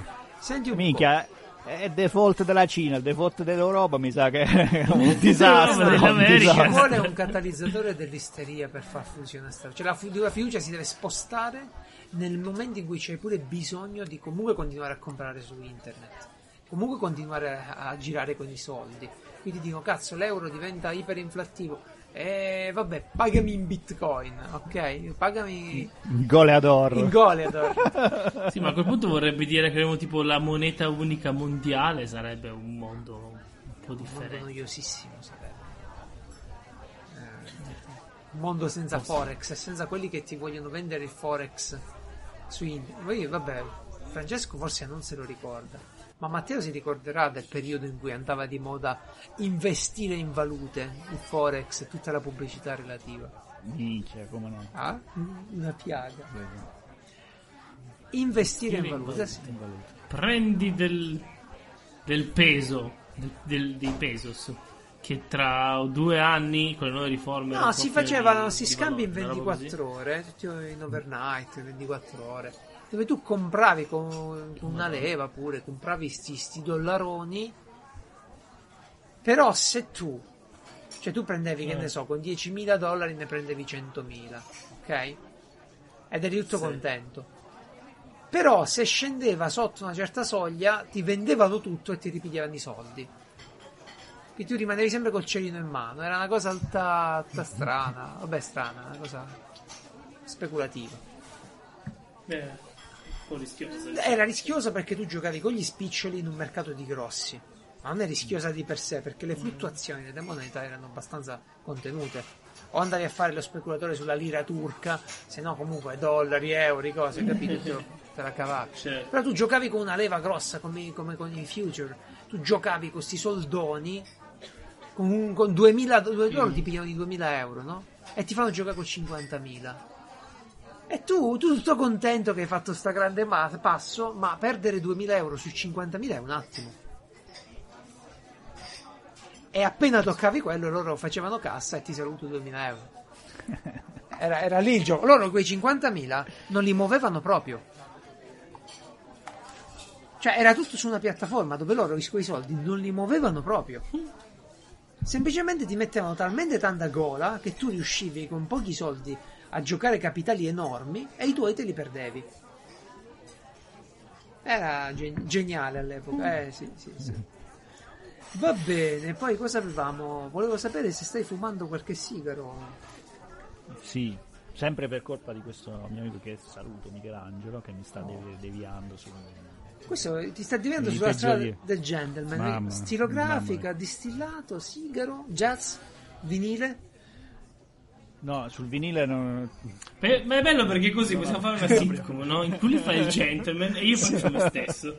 Tutto questo Eh, figo, prepariamo. eh? Poi passo io qua col, col felpone, con la, cap- bu- l- l- la lana dentro. Pre- prepariamola, Vabbè, prepariamola, mi piace già. Eh? E siamo cosa già ti sta pronti. facendo fumare sto amico Michelangelo? Allora, io se- ehm, sempre, sempre, fumavo mm, sudamericano, Caraibico, quindi cubani. dominicano, cubano. A me, a me piace moltissimo il, il mm, Petit Churchill, come calibro. come, con il capitolo e il, mm, come si chiama? Romeo e Giulietta. Romeo e Giulietta, buonissimo. È il mio, è il mio preferito dei sudamericani. È sempre fumato quello. Poco perché con quello che costano. Sì, sì, sì. Sì, è un attimo essere molto, mo- molto morigerati nel fumo. E poi questo mio amico mi ha fatto scoprire i toscani, ma i toscani della Tornabuoni, Mm, mm. che Mo, aspetta, diciamo un mi attimo. piacciono troppo. diciamo sta cosa. Il, la mani- allora, il Toscani è uno stile di sigaro italiano che viene fatto sia con foglie di tabacco nostro italiano che con foglie di tabacco americano, che poi alla fine lo fanno un po' come gli pare. Ora, il punto è che i più famosi sono quelli fatti dalla manifattura toscana. Esatto. E- però trovate il Pedroni, trovate ecco il Tornabuoni, eh, un bel po' di il, come si chiamava? Toscano del Bre... Il Brent, Brenta. E trovate diversi, diversi eh, produttori che fanno quello stile. E qual- cosa ti piace fumare del Tornabuoni? il Tornabuoni mi piace tutto, mi piace tutto, è incredibile. Ok, Tanto non riesco a fumare toscano, toscano. Ah sì? Trovi... Ne trovo, guarda, veramente. mm, cioè, non ho ancora trovato un toscano toscano che dico ok, questo mo, vale la pena di fumare. Cioè, non, non lo so. Moltissimi di quelli mi rimangono a- aciduli. mm, aggressivi? ah, sì, però non è un aggressivo sano, no- non lo percepisco come un aggressivo sano, non è interessante. Ecco. Mi manca parte dell'inter- dell'in- dell'interesse. In, in realtà ogni tanto cerco di sperimentarli un po' questi della Toscano perché ci sarà un sigaro interessante. Il, Grandu- il. Granduca, il Granduca è molto buono, l'extra vecchio è molto buono, almeno per me. Per i miei... Adesso, guarda, li proverò, li proverò. Invece su Tornabuoni, allora, quelli che fumo mh, meno spesso perché sono molto leggeri, ok? Eh, sono il Nazionale, che secondo me è un ottimo sigaro per chi non fuma sigaro. Cioè, è un- un'ottima esperienza. È come un iniziale. Garibaldi. Tipo il Garibaldi, però a me il Garibaldi non mi piace. Lo trovo troppo acidulo ehm, e, e la fumata Ci troppo sta. uniforme, non, non mi cambia. Invece Ah, il mh, cambia tantissimo dall'inizio al centro e alla fine. Quindi tu lo fumi alla mare. Allora, io- diciamo questa cosa: i sigari toscani si fumano in due modi: alla maremmana, cioè tutto intero, oppure a mezzato, cioè tagliato a metà. e nel tempo si sono, si sono sviluppati questi due sistemi. Tu li fumi tutti interi, quindi. No, no, ammezzato. Ah, già ammezzato. sull'ammezzato. E già sull'ammezzato sull'ammezzato. segui. Cambia, eh, cambia, cambia. Eh, la prima parte Mm. dell'ammezzato è diversa dalla parte centrale, che è quella più grande, e poi alla fine cambia di nuovo. Abbiamo un, Perlomeno- somm- un sommelier del sigaro qui abbiamo. Eh, Ma- perché mi ha introdotto quest'uomo. E l'ultimo che sto fumando, che adesso sto fumando perché la scatola è grande, quindi devo per forza fumare loro, sono gli Amarcord, Ma- che sono u- usciti adesso. Uno dei miei preferiti è il 900. Il 900 mi piace veramente tanto. Ah, l'ho fumato, l'ho fumato. Sì. Perché è- come si sente, a me piacciono i sapori un po'. Eh beh, io fumo extra vecchio, quindi capisci. Ah, ok, quindi. Siamo- Però cambia, è veramente cambia. E quindi è interessante. è- è- la mia è spesso sul balcone, è una fumata di, Di relax. di relax, dove ti metti là e sei concentrato sul, sul, ca- sul- sul sigaro proprio. Che è proprio un modo per staccare la testa, eccetera. Beh, si chiama fumo lento questo perché uno se lo fa Eh, con calma. Eh, esatto. Un altro che- un'altra versione che adesso sto aspettando che dovrebbe uscire a Natale perché quella è un'edizione limitata che fanno eh, è il cittino No, che è, è un, diciamo, è più importante rispetto al, al Vabbè, 900 La roba che esce a Natale è sempre importante. Quanto costa? 10 euro, 16? Eh, non lo so, adesso lo scoprirò perché è il primo anno che lo compro quindi adesso appena mi arriva te, lo, te lo saprò dire Giusto. E il cittino è, mm, è- come, come si chiama? È un Grand Cru, quindi non è lavorato a macchina, c'è la foglia intera, quindi è una fumata spessa, importante, cioè mm, è, è di nuovo un altro tipo di sigaro. E a me piace molto a Tornabuoni perché ogni sigaro è- ha la su- sua particolarità. E, mm, che ne so, lo stortignaccolo è un sigaro che Sì. a me è piaciuto molto, che adesso non si trova più perché loro hanno questo appezzamento che hanno fatto lo stortignaccolo. Finito l'appezzamento, finito lo stortignaccolo. Sì, ricordiamo che questi sigari, a differenza dei sigari caraibici, questi nostri toscani sono brutti a morire, sono tutti deformi, strani, bitorzoluti, mentre quello caraibico è proprio preciso, eh, lavorato, Poi- di fino. Non significa che è meglio e peggio, è uno stile diverso. No, completamente diverso, ma anche i sapori, Ah, uno beh, è sì. molto leggero. Anzi, molto- anzi, fondamentale è che non puoi conservarli insieme nello stesso umido. È assolutamente, Assolutamente. vietato. Assolutamente, uno vuole l'umidità, l'altro vuole rimanere Ma proprio, secco. proprio Cioè, il sapore, se glieli metti. Io poi Si fumo mischia. umido pure il toscano, eh. Io fumo umido. No, io sono più per, secco. per il secco, sì, sì. Ti piace proprio la foglia bruciata a te? Sapori forti, sei. No, non secco che fa la fiammata, ecco. Però che la cenere resti bianca per tutta la fumata, sì. Ci sta, ci Io, sta. io- se, se il sigaro non mi tiene la, la cenere bianca, è un segnale che non lo sto conservando bene, che è troppo umido. A me, a me piace tenerli umidi pure i toscani, addirittura volevo conservarli in giara, sai che si fa pure sta cosa? Si conservano in un barattolo invece che nell'umidor. E- Il problema che ho notato, perlomeno con i tornabuoni, che se è troppo umido non segui la variazione, l'evoluzione durante la fumata. È più difficile cogliere la variazione, diventa più uniforme. E quindi invece quando è più secco si sente più facilmente questa variazione, varia di più. Il- per quello mi piace tenerlo più umido. Questo Eh, meno umido, Meno- cioè. Questo potrebbe dipendere pure dalla quantità di fumo che passa, che quando è secco è molta di più, e dai residui che lascia in prossimità della, della fine, insomma. Perché ogni volta che tu aspiri, un po' del fumo che fumi, dei residui restano nel tra- nell'ultimo tratto Mm. del sigaro, che fa da filtro, tra virgolette. E potrebbe essere quello. Infatti, quando arrivi alla fine sa di, di tifosa cenere, no? Hai notato? Se, se stiri troppo la fumata, No, perché fumi i toscani? Fumi Ah, torna certo. buoni, vedrai che non succede. No, no, no, no, ti parlo, ti parlo, Ai ai ai. sì, sì, ti parlo dei cubani, che cazzo se li fumi? No, no, no, sto fumando ultimamente solo cubani. Ho pre- anzi, anche, anzi, non sono cubani, ma sono Nicaragua, Nicaragua, nicaraguensi. Nicaraguensi. I primeros di Davidoff. E- Ah, eh, buoni. Buoni sì, 6 euro ognuno, una fumata che, che vale Buono. proprio la pena. E fumo poco pure io, pochissimo. Quanto costa? Romeo Julietta, sempre nel cuore, il numero 2 in tubo ce l'ho spesso. Perché sta in tubo, quindi me lo tengo. E, e in macchina adesso ho messo un portasigari rugged. Ah.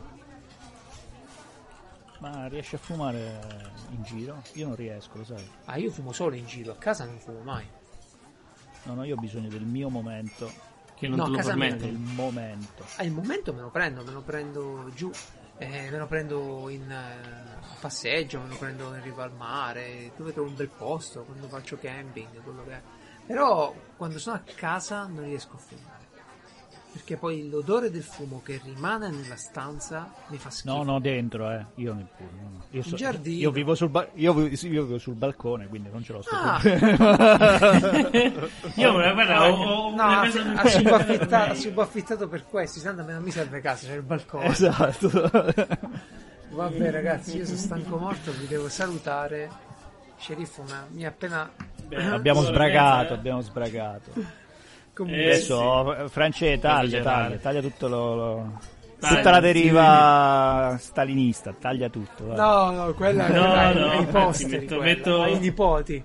Quella è- Me- Metto in sottofondo l'inno russo. Quindi Matteo, è sempre un grandissimo piacere averti come Anche per me. di venire più spesso e ti auguro buone fumate e buone- buon caffè pure, insomma abbiamo parlato di tante cose. Eh, ti, ti farò sapere, eh, ti farò Sì, sapere. comprerò questa cosa di nuovo inutile che peggiorerà la vita delle persone, ma che Ma mi farà tua, fare delle grandissimo, grandissime bevute di caffè e ti Tu faccio sapere. ricordati di scrivermi per qualsiasi cosa, sono a disposizione.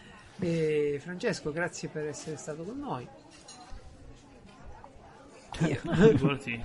È stata una bella ascoltata. Cioè i sensi di colpa, porca, porca miseria. No, Eh, cioè, No, no, vabbè, va No, lui è su- eh, ho podcast- debordato, ho debordato. è il suo podcast ideale, mentre lui si fa le altre cose sta lì. È il suo podcast. E ascolta, fi- posso posso ascoltare un podcast live, guarda. Va bene, un abbraccio ragazzi. Per Natale posso farvi un regalo? Mi fate fare una, un- una push eh, sul Bitcoin Goleador in modo tale da prendere il valore attuale da Amazon delle, delle Goleador. Ah. facciamo la conversione. eh? Posso fare una push certo. request? Certamente, certamente. Eh? Prego, Dai, Assolutamente. va bene. Per Natale vi, assolutamente sì. Di fa- fa- vi faccio questo regalo. dai. Va bene.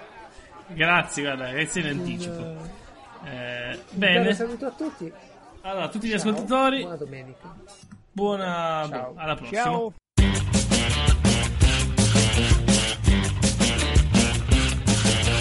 I'm wide awake, but you're